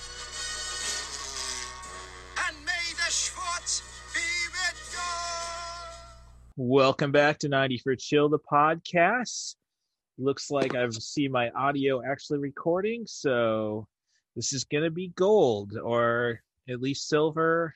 Definitely not platinum. Not to discredit the poetic critic, my guest this week. And uh, she's coming on to finally deliver the Spaceball content I've been promising the last couple of weeks. How you been? I'm fine. Very good. Anything new movie wise with you, Rory? I'm not sure there's anything you'd be interested in. Most of this past week, I was working with uh, stuff they're offering on Criterion Channel this month, like the uh, art house animation programming. Mm-hmm. Well, um, if it means anything to anybody, uh, I don't know if it'll still be going on uh, the, on the 13th when this episode drops, but currently iTunes is actually running a lot of uh, samurai movies from the Criterion Collection uh, for about eight dollars a piece. And but with uh, the big problem with uh, iTunes right now, and I definitely need myself a new copy, is Spaceballs is at fifteen bucks. Um, granted, it's a 4K uh, transition or adaptation, whatever the uh, rendering, whatever. Um, but unless you're going to go and download sh- down and sign up for Showtime, uh, I'm stuck with my DVD, which doesn't really look too good with uh, HDR or full HDR um, dynamic range. In a 4K situation, never mind like the Rafe DVD I have, doesn't have subtitles in English. So, you know, so it's a little warm at my apartment right now because the AC is off and just quickly rewatched it again. So, when the last time you uh, got around to watching Spaceballs? I didn't finally get to watching the film in full until in full about until about two years ago. Because I think like a lot of probably like a lot of people, I we came to this movie on cable back in the 90s Mhm. and you know when you watch movies on cable you don't always watch them from stem to stern as it were Right. Oh no. Um, heck, there's plenty of movies even in the. Uh, I guess when you have kids, not to say that I have kids, hopefully, um, but watching, I ended up seeing a lot of movies, uh, bits and pieces when I was hanging out with my friend Stephanie, and when her little daughter was, you know, before a definite toddler watching uh, Coraline. I've probably seen the entire movie, just never from beginning to end. And and again, why there's no discount on Coraline right now? Like it's a Keith David movie. Every Keith David movie is on discount somewhere. But so I don't know. What is your take on Spaceballs? I guess is really the guts of the matter. Like Spaceballs a lot. I don't think it's quite up to the level of the prime work Mel Brooks did back in the 1970s with his parody films. But on the other side of the coin, everything I've read suggested people came down pretty hard on it back in 1987, and its reputation seems to have gone up a bit since then. Mm-hmm. Oh, I, I agree. Uh, I told the story to uh, Jessica when we were recording that I believe was our uh, cousin who, who lives out in California now who introduced the idea of the film to me. Now, this was you know, like 1987, 88, like after a uh, fireworks display. We're just driving back to Mossville or wherever the other family's car was. And it kind of threw me off because we definitely knew he wasn't a Star Wars fan. Neither of our cousins were.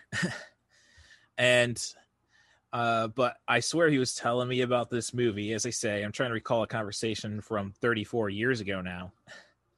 And I actually tried to hit him up when I was trying to save this uh, concept for podcasts and he actually kind of said no it couldn't have been him but on the bright side, he has gotten around to uh, Star Wars, and he credits me with getting him introduced to professional wrestling. So, um, so I think the world seems balanced. Now, I guess another question then would be: Do you have to be a Star Wars fan to really appreciate Spaceballs? It is a good question because I think one of the reasons the movie works as well as it does is that it does hang together pretty well as a straight comedy sci fi story.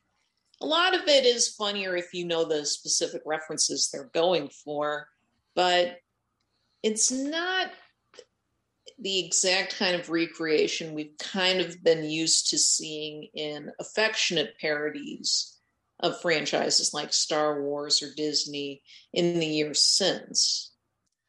Well, since you brought up Disney, that was one thing I discovered on iTunes today is that the Black Cauldron is in 4K now. I think Right. that's I think that's worth celebrating, but I'll digress on that one. I know you're not too big on the mid 80s Disney films. I mean, Not well, not the Black Cauldron, no, but no. Well, I haven't never pic- pictured as much of a Great Mouse Detective fan either. It's that movie was fine, but I have never felt a need to revisit it since 1987 or so. Mm. Well, I'm sure we saw it in '93. I think that was it was around just long enough to uh, get. Well, this. we saw it. We saw it three times in theaters, Yeah, I know in '86 uh, and one more time in in '93. movies in the park. Okay. Oh, I thought it may have survived the reissue period.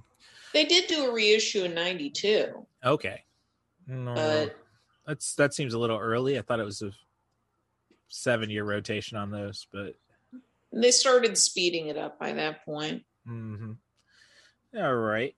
Well, as you said, uh, with Spaceballs, it doesn't uh, show as much affection to the con- um, to the source material, and I didn't know if that kind of just on this recent rewatch, it, being so contemporary with clothing and characters.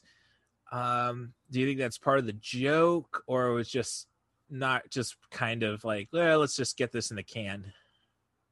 Now, it is.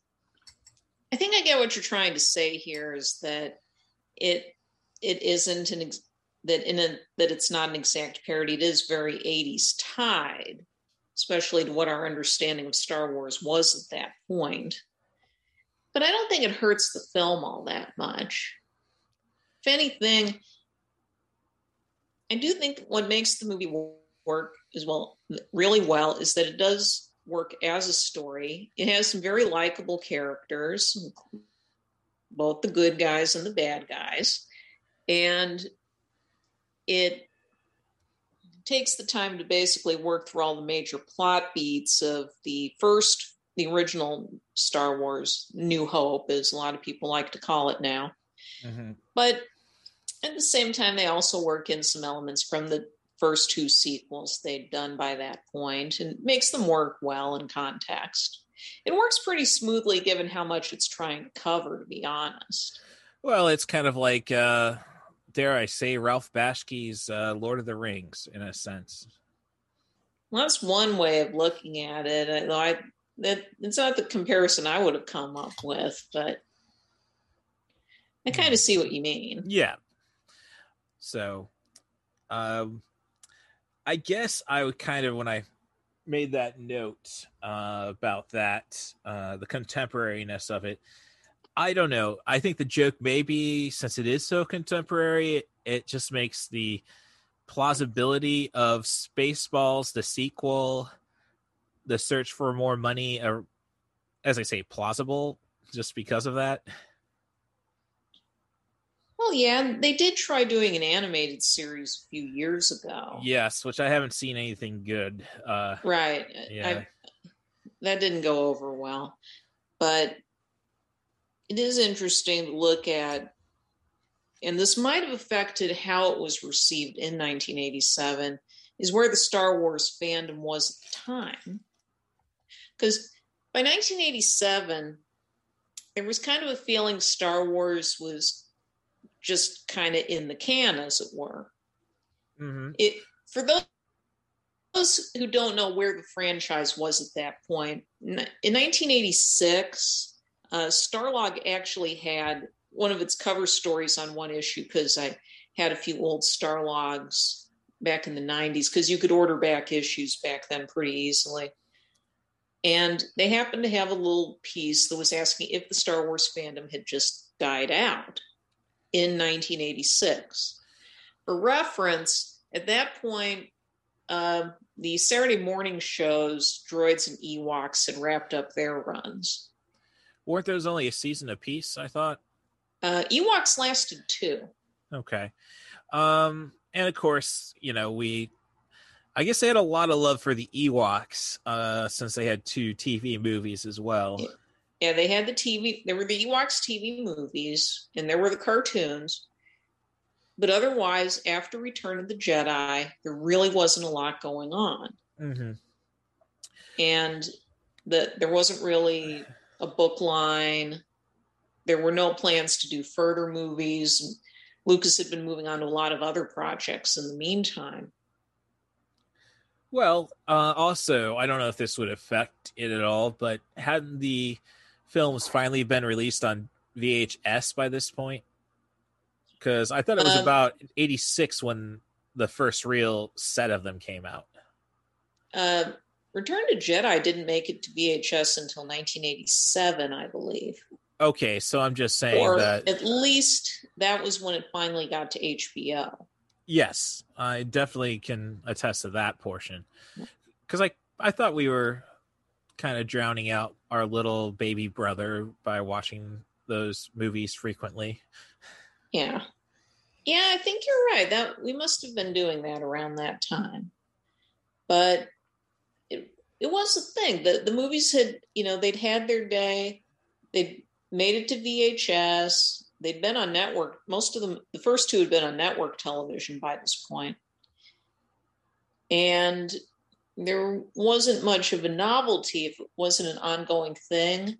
I don't think, and I think the fact that the post Return of the Jedi stuff, mostly having to do with the Ewoks, might not have helped. I mean, there Right. were, we saw the Ice Capades edition that had Ewoks in it. Uh, that was Uh, be- that was before I started my pennant collection. So Yeah, but we Yeah. saw it. Oh, okay.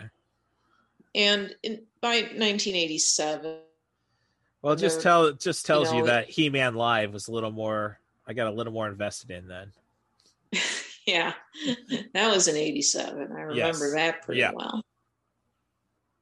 But it, it goes to show how much had come and gone since that time Because Return of the Jedi was huge in 1983, but then in 1984, you for if you were kid culture, you were moving on to depending on what your tastes were. You had your Cabbage Patch Kids, He Man was reaching its peak, and She-Ra was coming up shortly in '85. Transformers came along in '84. GI Joe, Joe, came out, yeah. got the ri- revival of GI Joe in '84. Yeah. So there was a lot of stuff occupying the attention of kids. Where while at the movies, we had all these other new blockbusters springing up. You know, '84 alone had Ghostbusters and Gremlins, and kind of the uh, Well, maybe and the- Temple of Doom. So I mean, Lucas Yeah, the Indiana had Jones obviously moved on by that point. yeah.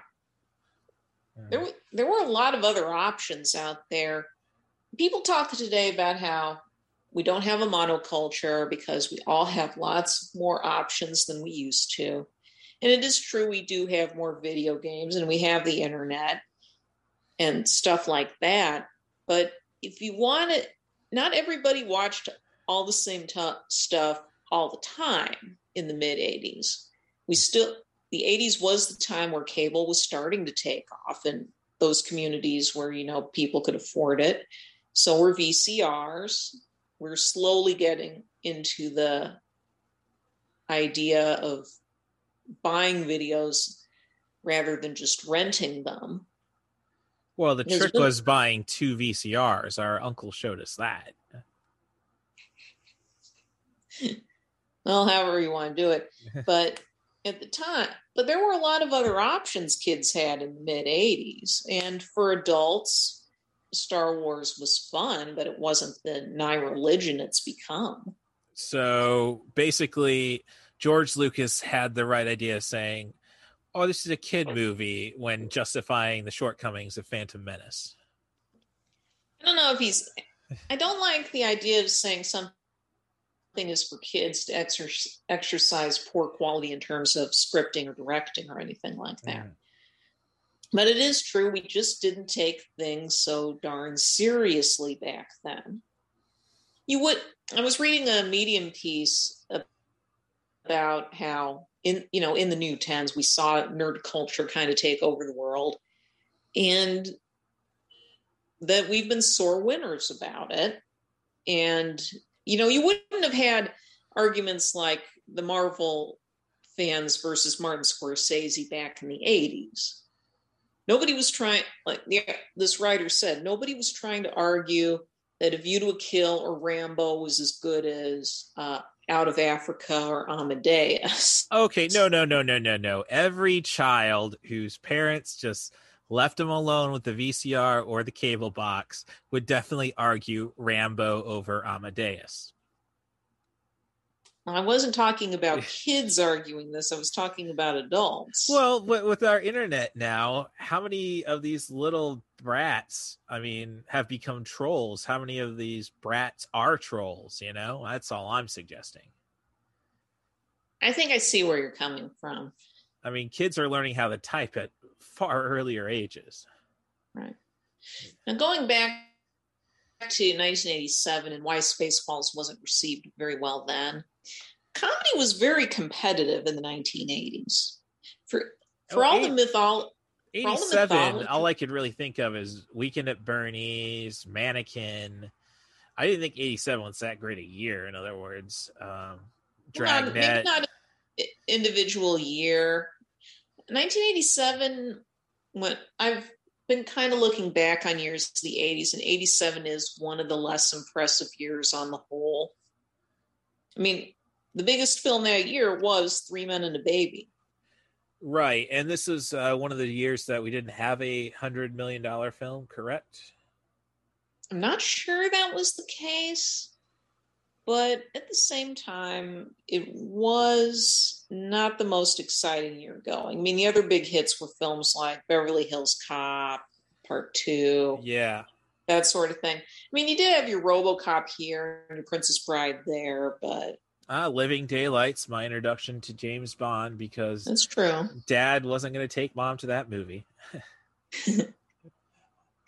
Well, but going back to the comedy thing, 87 is not an outstanding year for comedy, but there was still a lot of it. And the 80s were a very serious comedy decade in a way.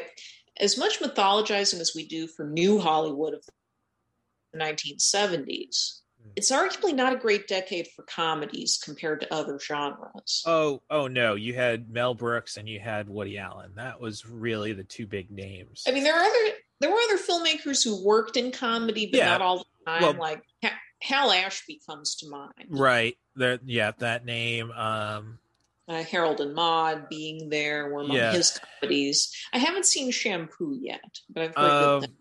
Right. Um, what was Billy Wilder still working in the seventies?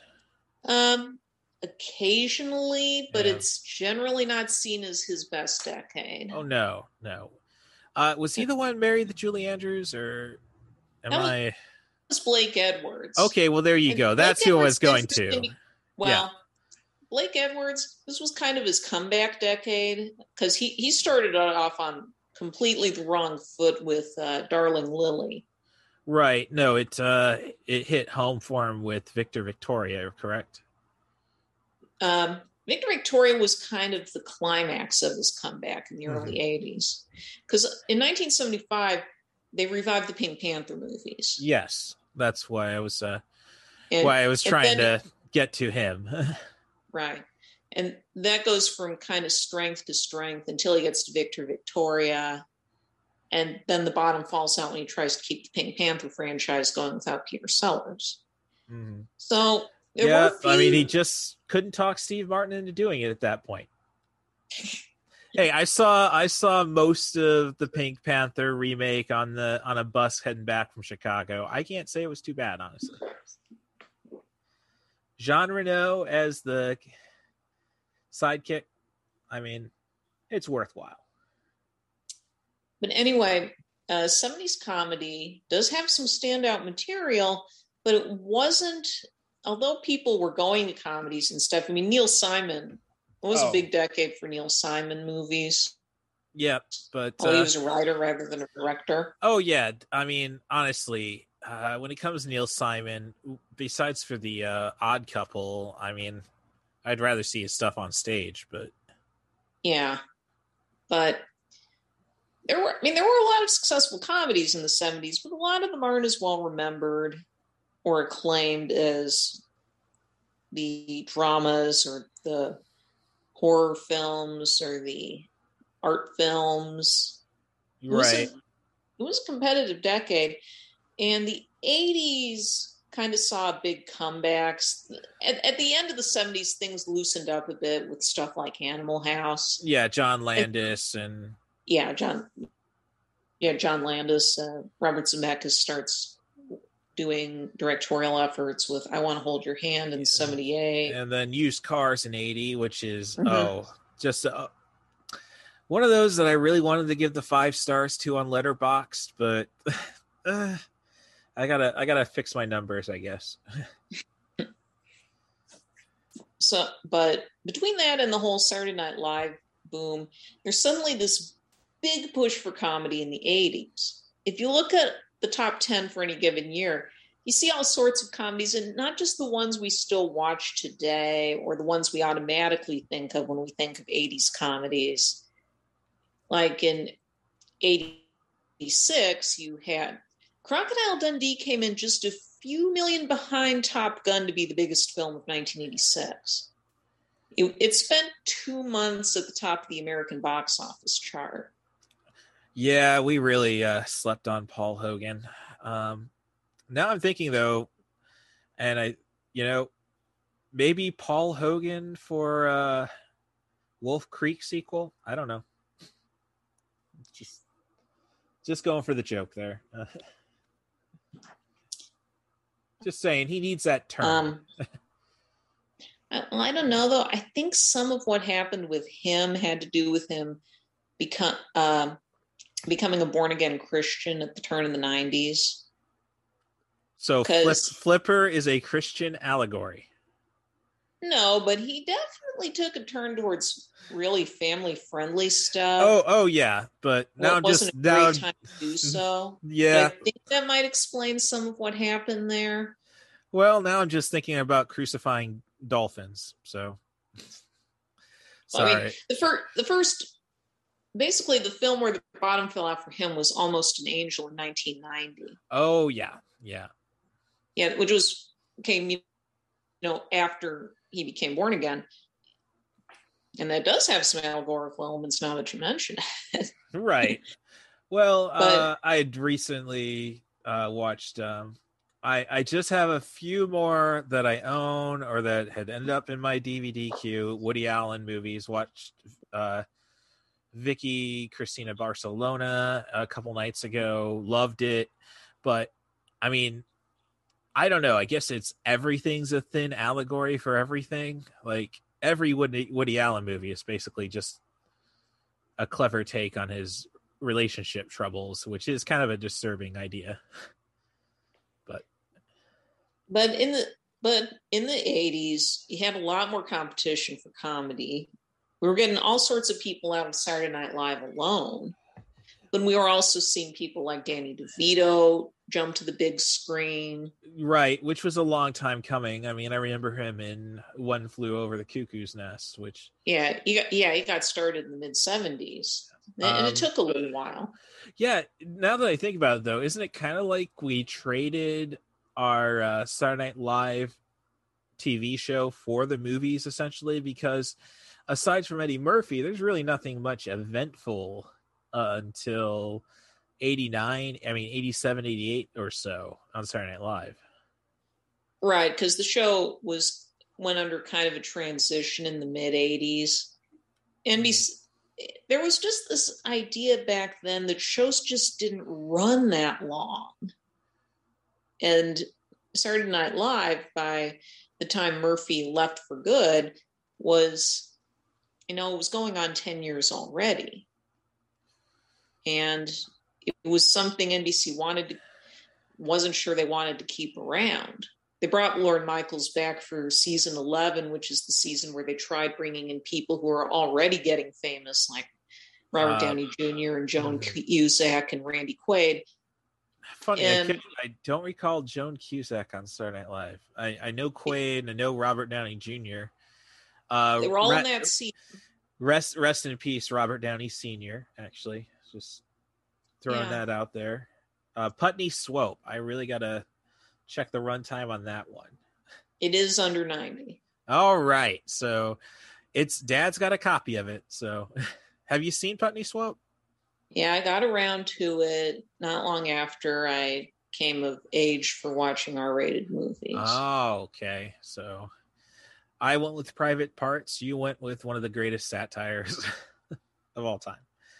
Uh, that's why. That's why. That's why you're the top top critical mind in Central Illinois. So, Well, with okay, try and get my thought, thoughts here. Right, Now, 87 Cusack comedies, but- okay. season two was in season eleven as well, but general consensus is they couldn't really form an ensemble because they were all coming from different angles. well, yeah, It- Joan Cusack. Damon so- Wayans was in that season. Yeah.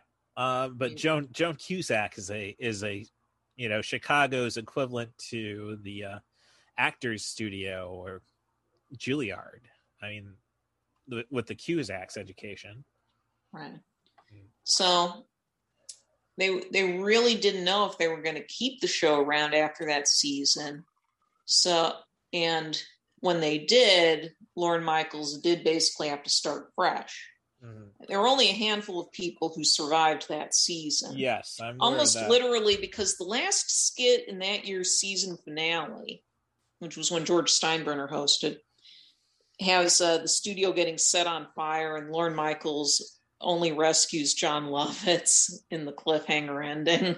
Phil Hartman, I think, survived. He was in that Steinbrenner. Well, no, in episode. truth, uh, they in truth they kept around some of the others too because that was Dennis Miller's first season. Mhm.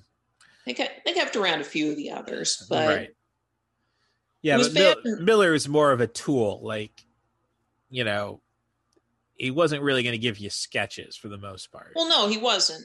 He went to Weekend Update right away. Mhm. But in any case, and tying this back to Spaceballs, the comedy environment was very competitive at the time, and I think there was some exhaustion with the spoof movie by that point. Well, that's that's interesting because all I could really think of spoof stuff up until Spaceballs because I can't really say there was any uh, Mel Brooks parody films in the uh, 80s except for um, Well, it's part of it. except He- for uh, History this- of the World, you know. Well, that's the thing.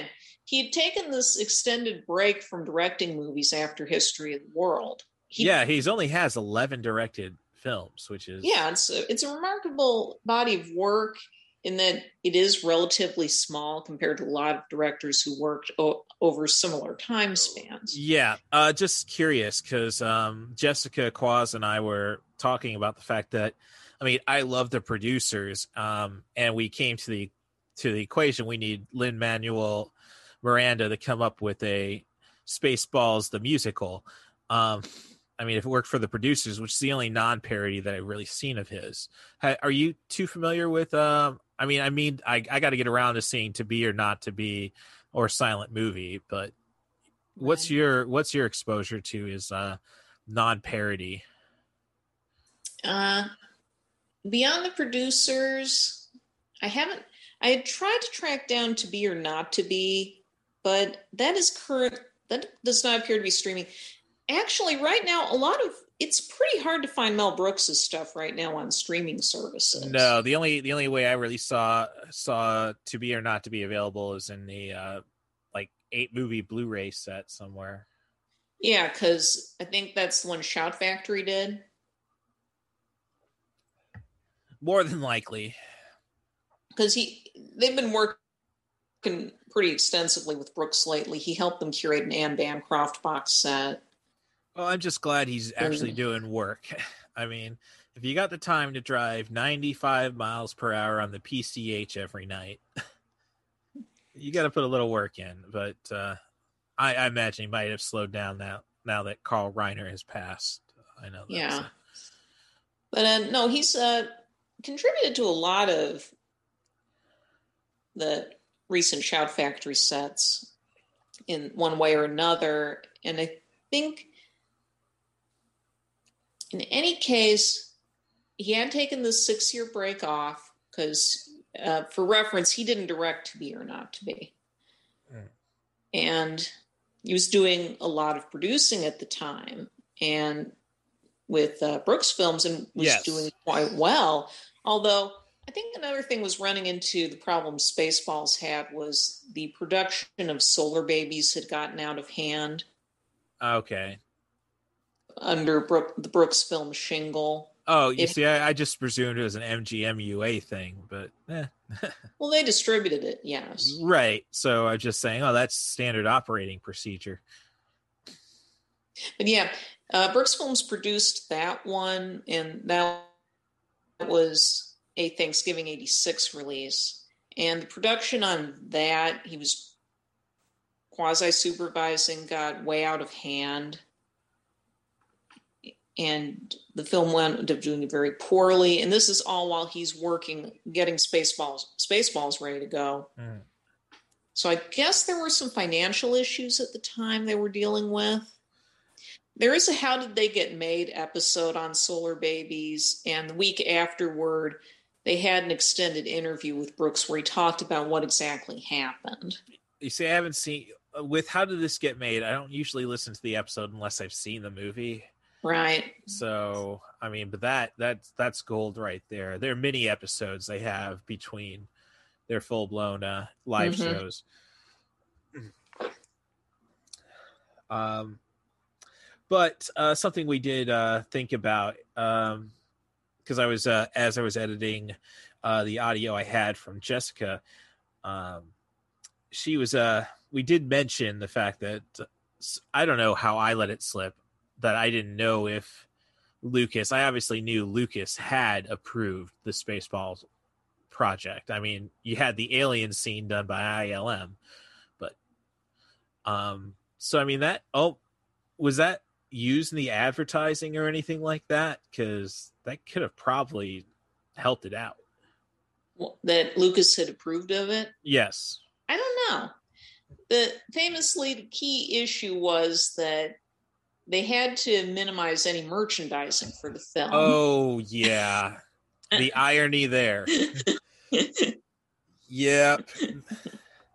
No, yeah, Luke. That's. I mean, Lucas hadn't directed anything. He only really had the uh, um, Indiana Jones franchise that were bona fide hits. Yeah, it is I mean- interesting to look at how the these major directors and creatives were faring in the 80s when they were producing other people's projects. What happened, you know, you well, I know Lucas did a lot of. I knew I knew Lucas did a lot of stuff where he didn't take credit. Like I think it was uh, I mean, pretty much Lawrence Kasdan he created, um, by pro- producing under the table, or you know, under the table. I think was it uh, Body Heat? Was that? It wasn't ex- exactly under the table with body heat. Well, yeah, but he didn't really want his name attached to it because of his wholesomeness. No. That's that's at least what the Screen Drafts episode about doing a Lucas draft, which ended up sucking, and uh, I don't want to hear from those drafters ever again. I have to. Be, can you pause for a minute? I have to sure. go get something. Yeah, take your time. Hello there. I was very biased while watching it, and usually I'm extre- If you listen to the, my podcast, I'm extremely critical of movies that I even like. But this one, it has you know the nostalgia factor that we get, you know, always gets us. And so for me, as I was trying to be critical, I was still like, I'm enjoying this. I think this is fun. And it's hard it's hard to like when you have such a love for movies like that, it's so hard to like keep the critical brain going and being like, "Okay, well that didn't really work. That was a little much." I'm just like, "You know what? This is silly and wacky. I'm here for it." you know, yeah. Like I I'm I'm a purist, you could say when it comes to Star Wars. The originals are are my jam. And then in the uh the the sequel trilogy, we had Benicio del Toro doing whatever the hell he was doing. you know, we love an an anti-hero, like a a weird, messy like you said scoundrel, but like has a good heart and will like do the right thing. Like that makes a complex and fun character. Um and you know, I think that's why I, I love like the originals is because we have Han and like you said Lando who it's like we love him? Can we trust him? I think we can. I think he's going to do the right thing. That adds a level of like suspense sort of that i'm really drawn to. And i will say too like even though empire strikes back is my number one it's so hard for me to rank the definitively the movies. It's always changing.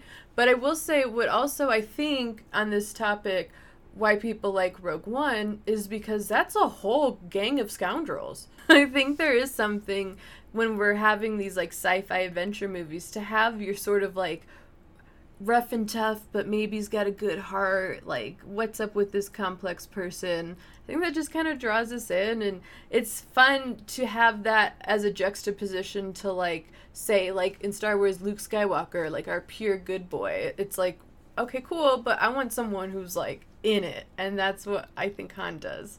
So, I took a long time to watch Solo because I did not like the idea of it. I was like, you know what? We don't need this. Like, let him be. I would all I'd be all in for like a Lando origin, especially if it's Donald Glover. But so it took me a long time to watch it, and once I did, I'll I agree it was fine, but there was so much plot. Like I and I can I even pay I pay attention to plot. I can follow a plot. I'm not like it doesn't usually go above my head, but for that it was like, okay, we're here, we're here, we're here, and now we're going here, and now we're going here and oh, he has the the gold uh dices that oh, now we know where you got that. Like it was just like, okay, this is too much. I, will say though that I was very hesitant. I liked him, and then I thought, oh yeah, he kind of looks like Han, but I thought that that might be the issue is that the actor playing Han needs to be Han. And I will say I thought he did a wonderful job. Like I was very impressed with him. Um and I think visually it was a great movie. I think they were trying to like balance this origin versus action versus kind of heisty thing that didn't work. Um, it was like it was fine. Yeah, I will say though, like I am so into Donald Glover as Lando, and I would love more of that. Cause that's the thing too. Like with Qi'ra, like we all know how Han's story evolves and ends. So Qi'ra felt to me like she's kind of like pointless as a love interest. Um, although I really did like her character, so I think having it be her and, and Lando, okay, I'm there. Superman. Superman. So yeah, eighty-seven. Uh, busy with comedies. Not we're not we're you know quality, but people wanted comedies, obviously, and we're discussing the produ- they released Spaceballs in the middle of summer. Yeah, not a great move. There's no question there. But uh And like you see that's that's how I think Brian, our cousin in California and I uh talked about it cuz I was talking about Dragnet from that episode of Siskel and Ebert. He was talking about Spaceballs. So uh-huh. so yeah, I guess none of us saw it. So, huh. But uh, when it comes to uh, Spaceballs and the Star Wars, how important Star Wars is, I think back to my time in the Peoria wrestling scene, where oh yeah, we had one Halloween where we all wanted to do Spaceball characters. I just didn't want to do makeup at the time, so and so obviously I was getting the yogurt nomination stature thing, I guess. Um, but uh, I guess you know that really speaks about Spaceballs, though. That you know, I had we had so many people wanting to do that, but you tell them, "Oh, and what did you think about the se- the prequel trilogy?" You know, and you get a dude. I didn't even watch the originals, man. So yeah, fun trips from uh, Peoria to Iowa monthly with that guy. so, but I, you know, was uh, Spaceballs a big VHS thing? I guess is where we're going with this. I think it, that and cable was how most people found it down the line. Mm-hmm. So, I think another issue that we haven't touched on is that even by 1987, with the fad having cooled off a bit, we'd already had a lot of Star Wars parodies on short form. There was the Quickies Short Hardware Wars. In uh, no, I'm, I'm yeah, no, they they tackled that right away. I mean, everybody was jumping on it, and by 1987, it already felt like kind of an old hat thing. I guess Star Wars is really the where it is because of the people who didn't weren't around for the first uh, go of it, I suppose. Because you know they are handing the v- VHS tapes off to their kids. I mean, the entire reason we're doing a Spaceballs episode is because Jessica Quaz from Second Chance Movies' favorite film is Empire Strikes Back, and I think it was pretty much the parents because she was only seven when prequels started, Right. but there's a love for Star Wars that was so it's it's weird when you look at the uh, Star Wars fandom because yeah, you have the kids who have grown up now with the prequels being their movies, you know, the Clone Wars being gospel, Right.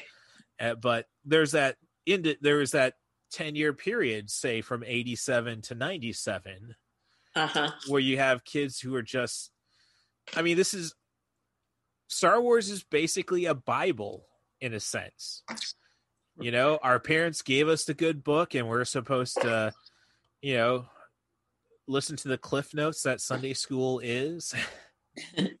and uh imagine if they would have just put the made crappy little I'm I'm maybe I didn't see them, but uh judging that it was uh, Magoo and me and Gerbert is the Christian VHS stuff instead of you know fancy looking gospels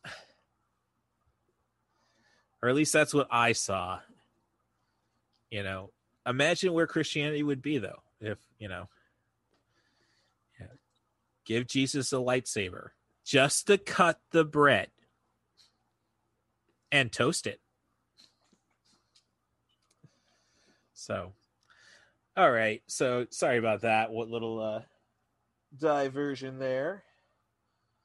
I mean, it's this is this is great, uh, Rory, because it's basically um, what I'm gonna put on from Jessica is basically how fun the feeling of fun. But you are an excellent teacher. We need these history lessons. Well, enough. Well, what you're talking about passing it down. This was the whole reason for thinking about uh, what they call, I think, the seven year rule in the wrestling industry. Ah, nice. Which is where you can when you, where you can recycle a gimmick, and that was why. And we brought this up earlier. This was why Disney used to release re-release their animated features on a seven-year basis, because there was always a new crop of kids who hadn't seen the movies yet by then. So to them, it was new.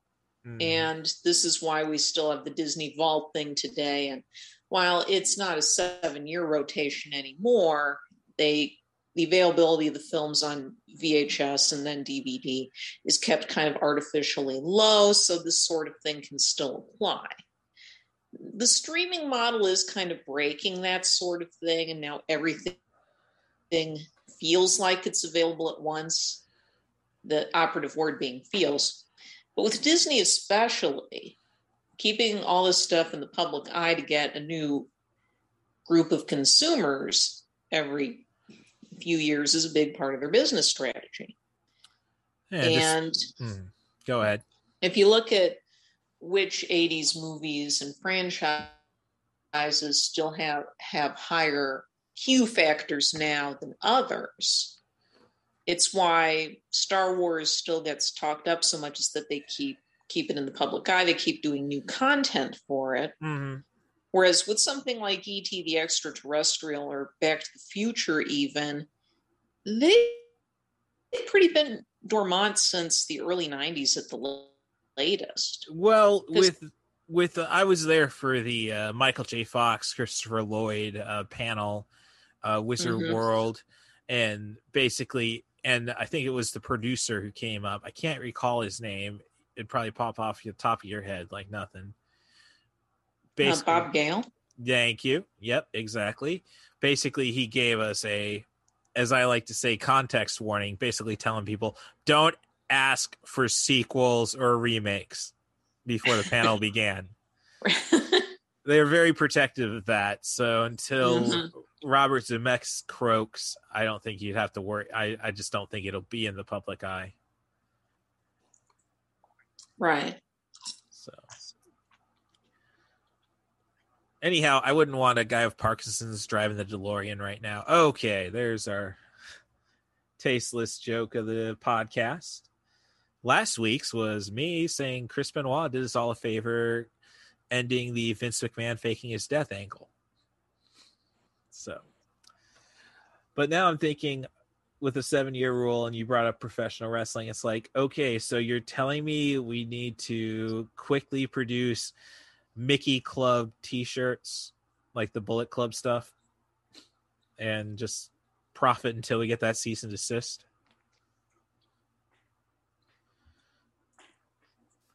I wouldn't try it. Okay. Well, they're a little quicker than the guys in Stamford, I guess. WWE's headquarters. Right.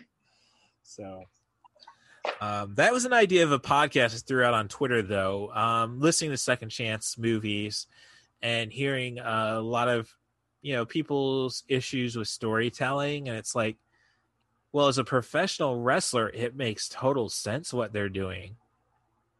Like, maybe that should be a podcast, basically. All right, something that people question about storytelling method, and then a professional wrestler breaks it down and says why it's good the Well Actually podcast. That will make you very popular. Everybody loves the Well Actually guy online. Oh, you see, I know. Well, you see, we, you and I are totally different. I was the webs. I mean, I taught you how to make websites, but I could care less about the internet for the most part. I mean, I can get myself lost in the YouTube wormhole, but oh, sure, who who doesn't? Yeah, but uh, I really don't know what's going on half the time. So, so we had the seven year thing, and I don't know. Is that kind of why we didn't really get anything uh, between? I mean, yes, we had Life Stinks, which I think people immediately forgot between uh, Spaceballs and Robin Hood Men in Tights, which I don't know. I would kind of say Robin Hood Men in Tights is the superior movie. I don't know if I'd say that.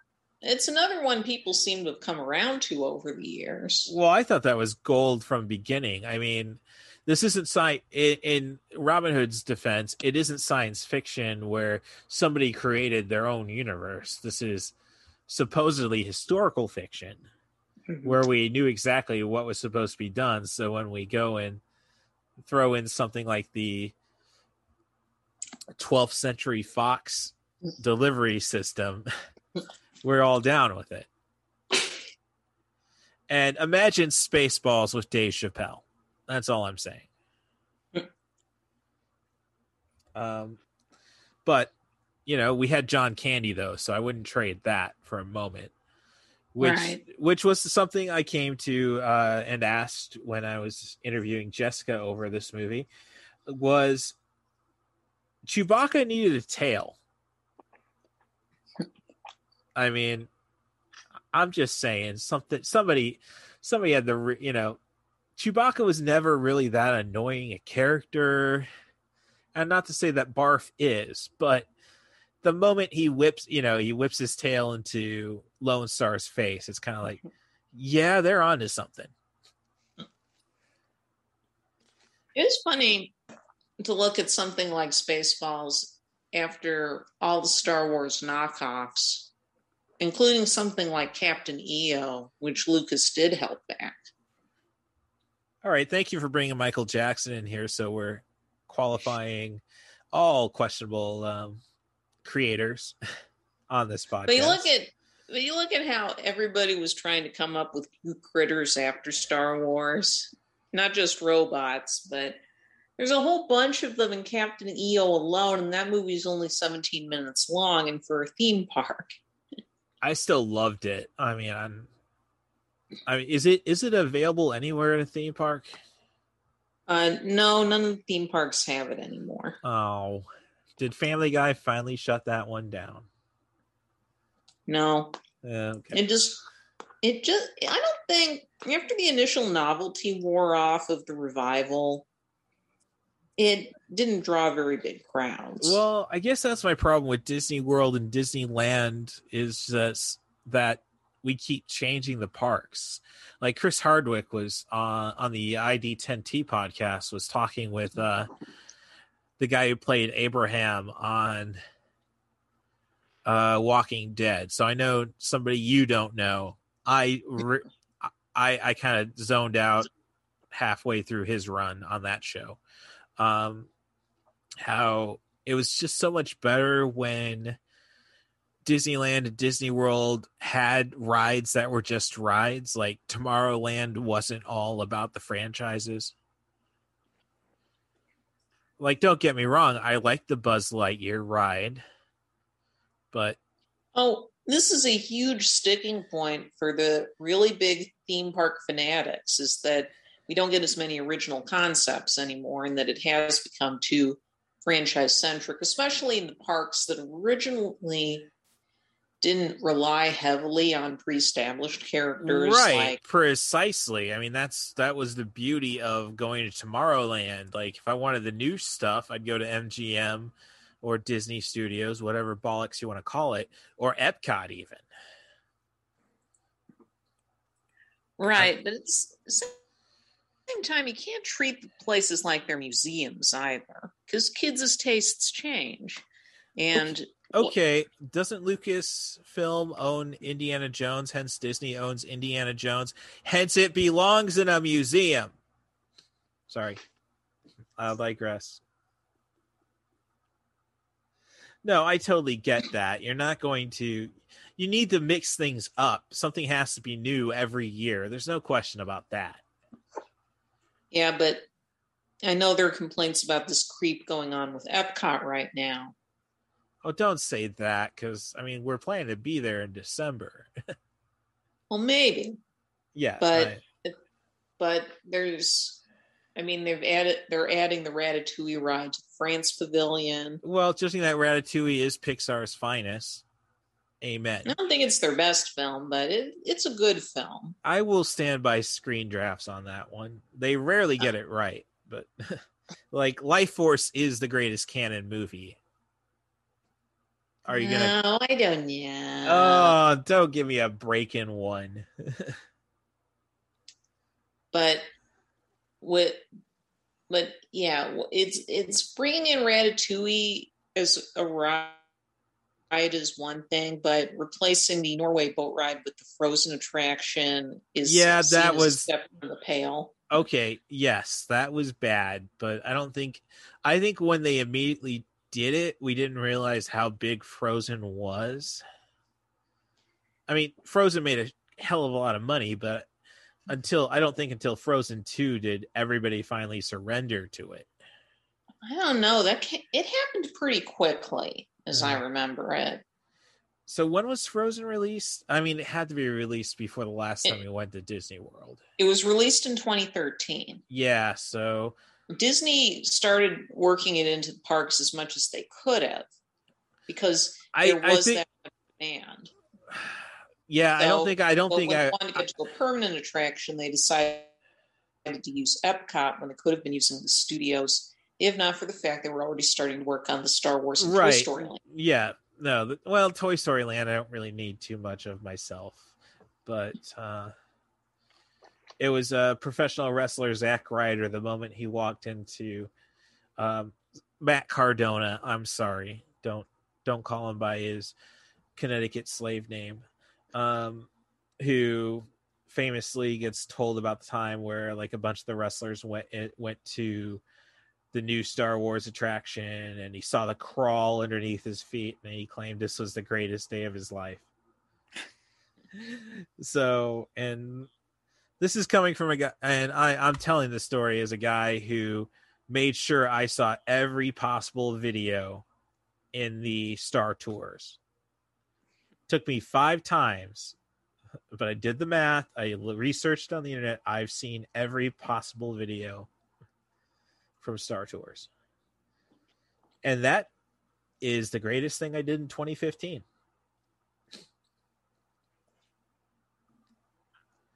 Um yeah, so I don't think I got around to seeing the uh Norwegian boat ride at Epcot that time. Had fun doing the uh, Phineas and Ferb Japanese mystery though.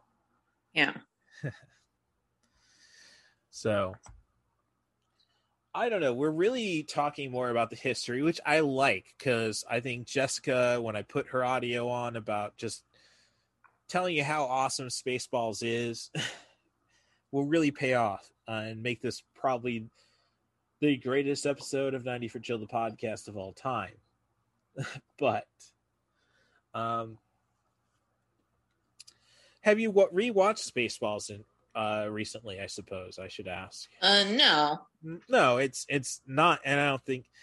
I mean, it's, it's just a very memorable film to begin with. I mean, for the sheer fact that I, I think there's got to be a movie out there, and I'm sure there's S, uh, SCTV sketches, but when else do we really get to see Ron, uh, Ron Rick from eh, sorry, Rick Moranis be a twat? I mean, he was loving it, doing it in uh, Spaceballs. I mean, his character gets instant karma about every time he does something bad. Right. But, and I'm wondering where are those action figures that he was playing with? I'm just saying the molds are there. And at least Dark Helmet, Lone Starr, Barf, and um, our Druish pris- princess. Vespa Mhm. were available. You know, the molds are there. I'm just saying. Which kind of makes me think though in that in that scene with the toys, it's like knock on my door. You didn't see anything, did you? Yeah. No, I didn't see you playing with your dolls again. Yeah. And it's like, well, perhaps he didn't see him playing with the dolls. He's just used to seeing him play with the dolls. um, interesting, though. I was thinking of a tattoo idea based on the little necklace Lone Starr had. Hmm. You know, like just the uh, hieroglyphs say above my imperial logo tat emblem tattoo. I think I'm a prince. I don't know. Maybe, and maybe that's why I haven't uh, had that much luck with love. I suppose. Which makes me think of our um, Rick Moran. I'm sorry, our Ivan Reitman podcast with uh, comedian Andrew Teedy, and he was bringing up the fact when I was saying that um, the fear of political correctness is going to ruin comedy. And it's like, no, you just have to nail it out of the park when you do it. You can't half ass this. Like Dave Chappelle nails it all the time. And he's definitely not PC. And, but he brought up the fact that, you know, you talk about Blazing Saddles being co written by Rick, uh, by Richard Pryor, but Richard Pryor did primarily did stuff like the Mongo stuff. Uh, Mongo just pawn in Game of Life. But let's see. So, as I say, we're going through the history. I'm going through. Uh, you're not that big on the Star Wars uh, post Force Awakens, correct? I've never seen the sequel trilogy films as yet, although I've seen the two spin-offs. Oh, well, that is interesting. I don't think anybody really argues the quality of Rogue One, but Well, uh, some people do, but I I liked it a lot. yeah, I mean, the only thing about Rogue One was that I hated sending that text message to Dad afterwards, and Nick, I think it was my uh, brother, and our brother-in-law Nick. Yeah. Like, no, you can't show this one to our nephew John. I mean, it's pretty solid until Darth Vader just does his thing. Mhm. Um, I'm not gonna say like I hate hate to say it, but you're, and I don't think you've. Pro- I think you probably. Am I wrong in saying that you really only saw uh, Phantom Menace? I did eventually work. Well, I was their opening night for Attack of the Clones. Okay. And after that, I felt like I have to tap out of this. Okay. It's not doing anything for me at this point. I did watch, because I do have Disney Plus, I did work my way through what I had seen of, had not yet seen of Revenge of the Sith last year, because I'd Oh. seen most of the backstretch. But again, I really wasn't impressed by it. Well, Second Chance Movies, a podcast hosted by Jessica Quaz and Joe Harper, um, did say that I think uh, with time the prequels are fine. Well, I'm not going to really excuse Attack of the Clones, I suppose. But hey, we're talking Attack of the Clones, and this is something I brought up to Jessica, and I guess I could bring up something also as well that I forgot to. Um, do you find the Lone Starr Dark Helmet duel kind of similar to how uh, Yoda fought Count Dooku? Now you mention it, it is hard not to laugh at the very concept of the Yoda Count Do- Doku Dooku duel. Right, but I'm just saying it's kind of like, oh, well, we need to do this, we need to do that, which is kind of, you know, stipulations keep falling into the the fight between Helmet and Lone Starr, Yeah. which I think has the greatest lesson in all of cinema. And that's why evil will always prevail. Because good, good. is Is dumb. um and then it's weird though watch rewatching it and it's kind of like okay rogue one is all the finales all based around getting past the shield on um the imperial planet. Is that too far removed from trying to break through the oxygen field on planet druidia? I think you're thinking the overthinking this one. Well, I can't use, which I failed to mention to Jessica, the fact that um, the Eagle 5 went to hyperspeed inside an atmosphere, which J.J. Abrams used a bunch in Force Awakens. So I'm just saying that maybe Spaceballs has a greater influence than we want to acknowledge. It's possible. because there's no greater nerd in Hollywood than J.J. Abrams, and that's saying that's something. nerd we have. That's the best nerd we have, I'm not sure we're in a great shape right now. It explains a lot. I'm saying there's no greater nerd. I mean, you and I are Gen X. We had Tarantino and we had Smith, and look, I think Yoga Hosers is a classic B movie, and I will stand by Red State any day of the week. I'm just saying that um I think we've just fallen into the hands of commercial nerds now. i.e., J.J. Abrams. Like, I was recently saw an a- interview with Tarantino uh, with uh, Bill Maher on politi- um, I was about to say politically incorrect. Obviously, a real time with Bill Maher, and he gave me a little optimism when it comes to cinema. Who was basically just saying, "Look, it's right. You know, it just comes in hills and valleys, and we're eventually going to get another hill."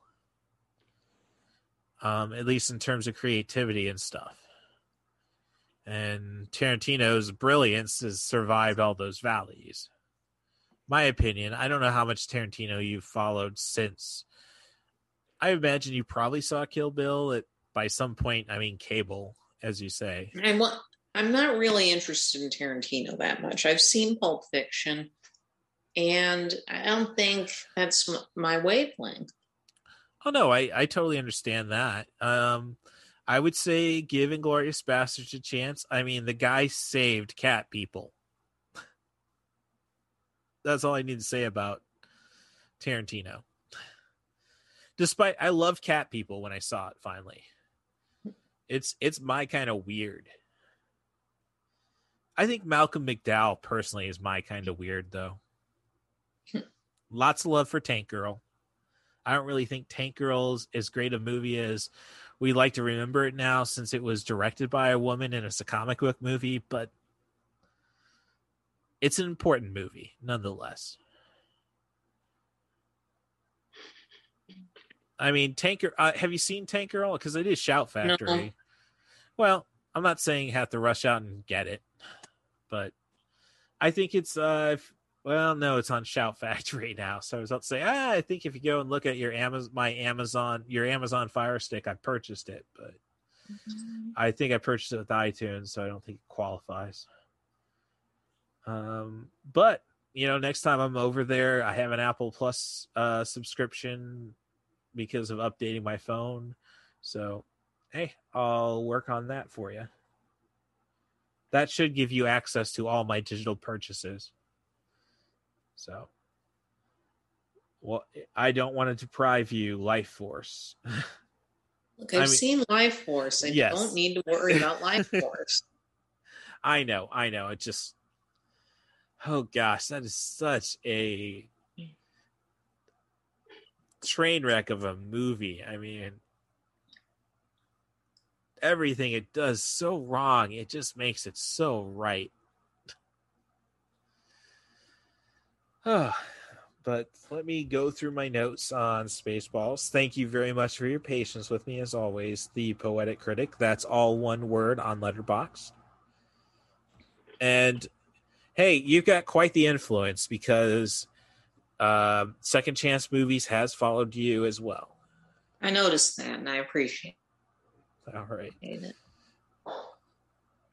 Okay, so I guess I do have a question about do we really need monks or um high on their moral characters in our sci-fi?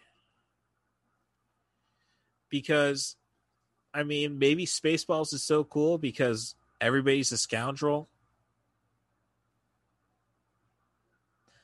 And hmm. I, I always say that's why Guardians of the Galaxy worked was there was no Luke Skywalker. And I think I say that's why the prequels are not everybody's cup of tea because it is all pretty much samurai movie stuff by that point.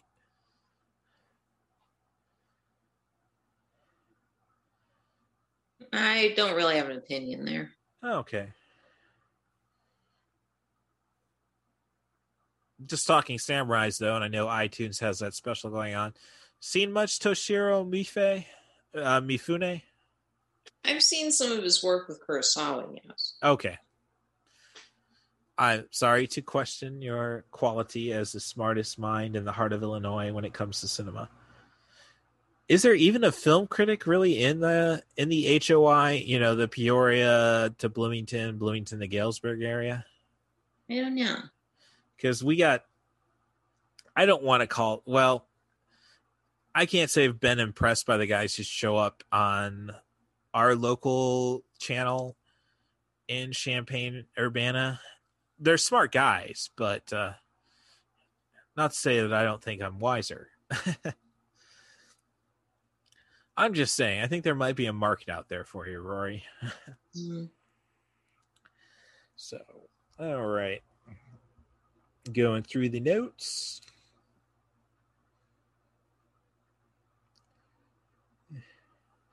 I didn't bring this up with um I guess it's just a statement about Star Wars and I think it's a reasonable one like should we really be teaching religion to adults? Like Luke Skywalker learns the Force, kills a few million people by destroying the Death Star. Uh, people become ex- adults who didn't really have faith, end up becoming extremists for a religion, kill thousands of people. Just an observation. Like, once you give people knowledge of what might be right, people do crazy things. Just a societal question, I suppose. I'm not going to comment. Okay. All right. Well, actually, I did get this one answered. How much direction did George Lucas actually have on Empire? Uh, there's a joke in Spaceballs when, you know, let's all get some sleep because we got to get up early at the crack of dawn. Why do we need to do that? Because when that sun comes up, oh, an excellent dissolve. I, I'm just saying, I don't think, uh, and I'm not going to rewatch RoboCop 2 anytime soon. I'm just saying, did we really need all those star wipes? All right. Mm-hmm. Uh, I think we talked about it last week about how I think Deadpool needs to be introduced into the Star Wars franchise, but or at least some kind of Jedi, or dare I say, oh, I think this is a million dollar idea. Um, Donald Glover's Lando Calrissian as Deadpool in the Star Wars. I know some people are cheer for that one. All right. And this is something I did mention. How the hell did Tim Burton really screw up Planet of the Apes when Spaceball does it very well at the end? Did you end up actually ever watching Tim Burton's Planet of the Apes? No. Oh right. Yeah, that's like uh the convenience store guy talking to Chris. Hey Chris, you ever seen Krull? No. Yeah, you don't need to see Krull. so I don't know. You love Spaceballs. I think everybody loves Spaceballs. And when it comes down to it, as I said, I know people who don't like Star Wars who love Spaceballs. Um, what do you think about a Spaceballs musical, though? I feel that we've had too many adaptations already. Well, that's kind of funny because when Jessica was talking about, well, I wasn't really aware of parody movies until Spaceballs, and you and I, um, you know, being eight and ten in all respectives, you know, Naked Gun was eighty eight, correct? Right.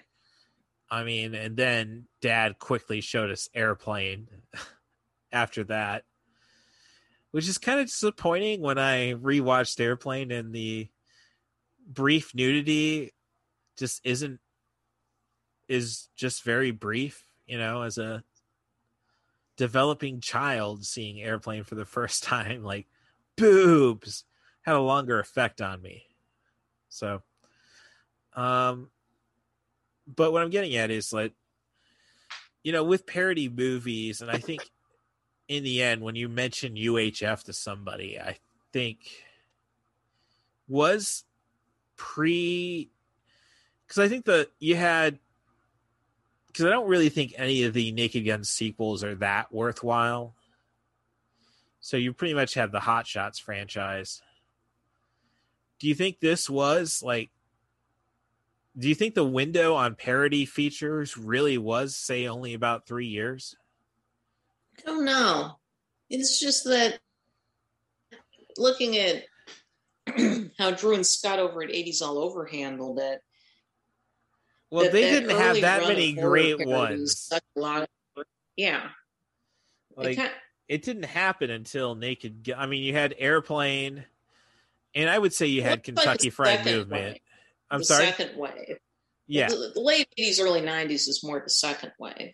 Right, but I mean, we didn't really have a good parody movie till Scary Movie, and then they screwed that up a, a year later. Hmm. So I'm just saying, like, I think we hit the peak right away. I mean, with this second wave, like, we only had maybe four must see movies out of it.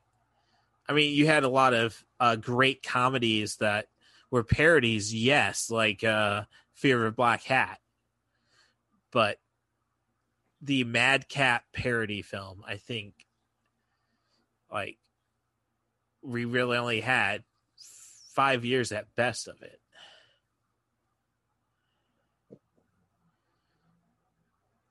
Do you agree? Disagree? It doesn't really matter to me. So you're like me. After Hot Shots Part Two, we had BASEketball, and then everything's pretty forgettable. I guess that's one way of looking at it. And BASEketball isn't that great. Oh, you loved it when we saw it opening weekend in '98 when we were like one of eight people in a two of eight people in a theater. That movie goes on too long. It's under 90 minutes. All right, all right. We're not gonna. Huh. Well, let's just say it ended at BASEketball because I've on listening to non-movie par- podcasts trying to be hip and cool with their movie references. They're talking about Freddy got fingered, and it's like, oh god, comedy is dead. I don't know why they're worried about. Oh, PC is going to kill comedy. No, we killed it ourselves. but um, so I guess a concluding statement on Spaceballs. I don't have any concluding statements. Mm. Favorite character from Spaceballs? Hmm. I would. It's hard to tell because I like the bad guys a lot. I think President Skroob is underrated. Yep, I'll give you that one. Dark Helmet is just too easy an answer. Yeah. But um, um I hate to say it though, was this John Candy's greatest performance? I don't know. He was really killing it for a while in the 80s. Was he like he was making a lot of money for people, but I can't really say Armed and Dangerous was any good.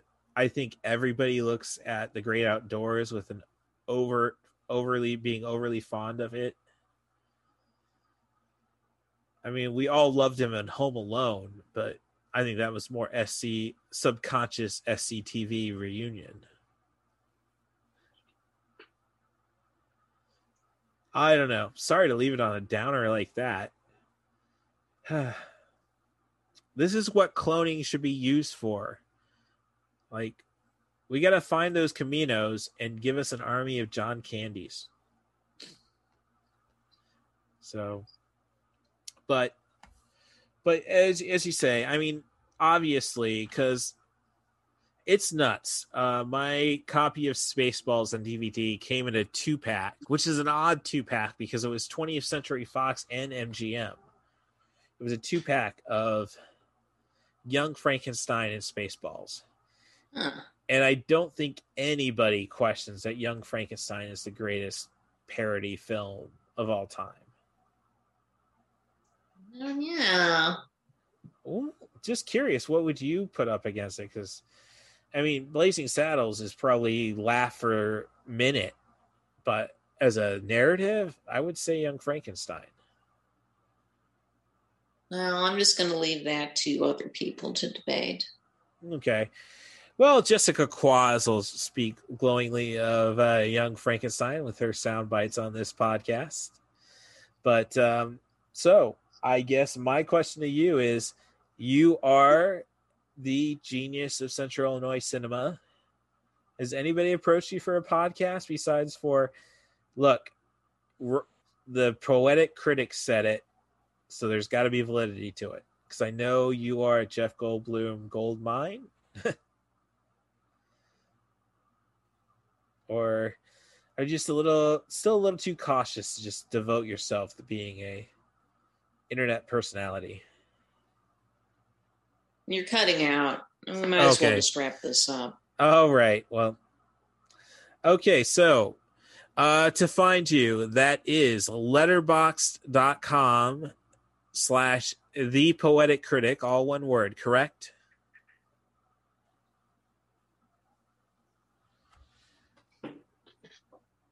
so as I said, uh, letterboxd.com slash the poetic critic. Yes. All right. Uh, anything else you got to promote at this time? No. All right. Well, thank No, you. well, thank you for being such a great sense source of history in cinema as always. Um, if you uh, need to follow uh, the pot this podcast, uh, cat at cat bus for us on Twitter maineventofthedead.com is all my writing and you can find this podcast anywhere thank you very much again to the poetic critic for being such a genius of cinema and You're we will- welcome. thank you and we will uh we'll have more content for you next week uh, if you want to be on the show, send an email to russthebus07 at gmail.com or send me a direct message at catbusterus on Twitter. Thank you very much. Thanks again, Rory. You're welcome. Can I hear a wahoo? The combo of Spaceballs and producers, I'm there. I'll I'll pay for the budget. I don't care. I want to see it. yeah, it is a time. It is a time. I my friends and I when it around the time it first came out were in love with it because it was I'm a huge horror fan, I'm a huge musical fan. Best of both both worlds.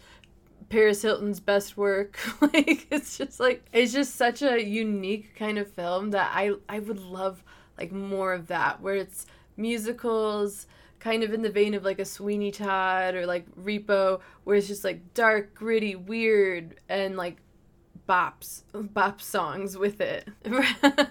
I mean, I think that a Spaceballs musical parodying the I mean, we could do a whole trilogy. We can do a, a one for the OGs, one for the prequels, one for the sequels. Just make it a whole Spaceballs opera with Lin Manuel writing the music. I'm in. Lin Manuel's a little too like an actual serious artist. But I think he'd contribute. I mean, he did Moana, and that's a fun soundtrack, so he might come up with a song here or there. That's a good point, too. Weird Al. Oh my god, yeah, let's get him on this. Long live Flash! You've saved your Earth. Have a nice day. Mickey was in that Wuhan lab, you know it. Just kidding, I don't believe that.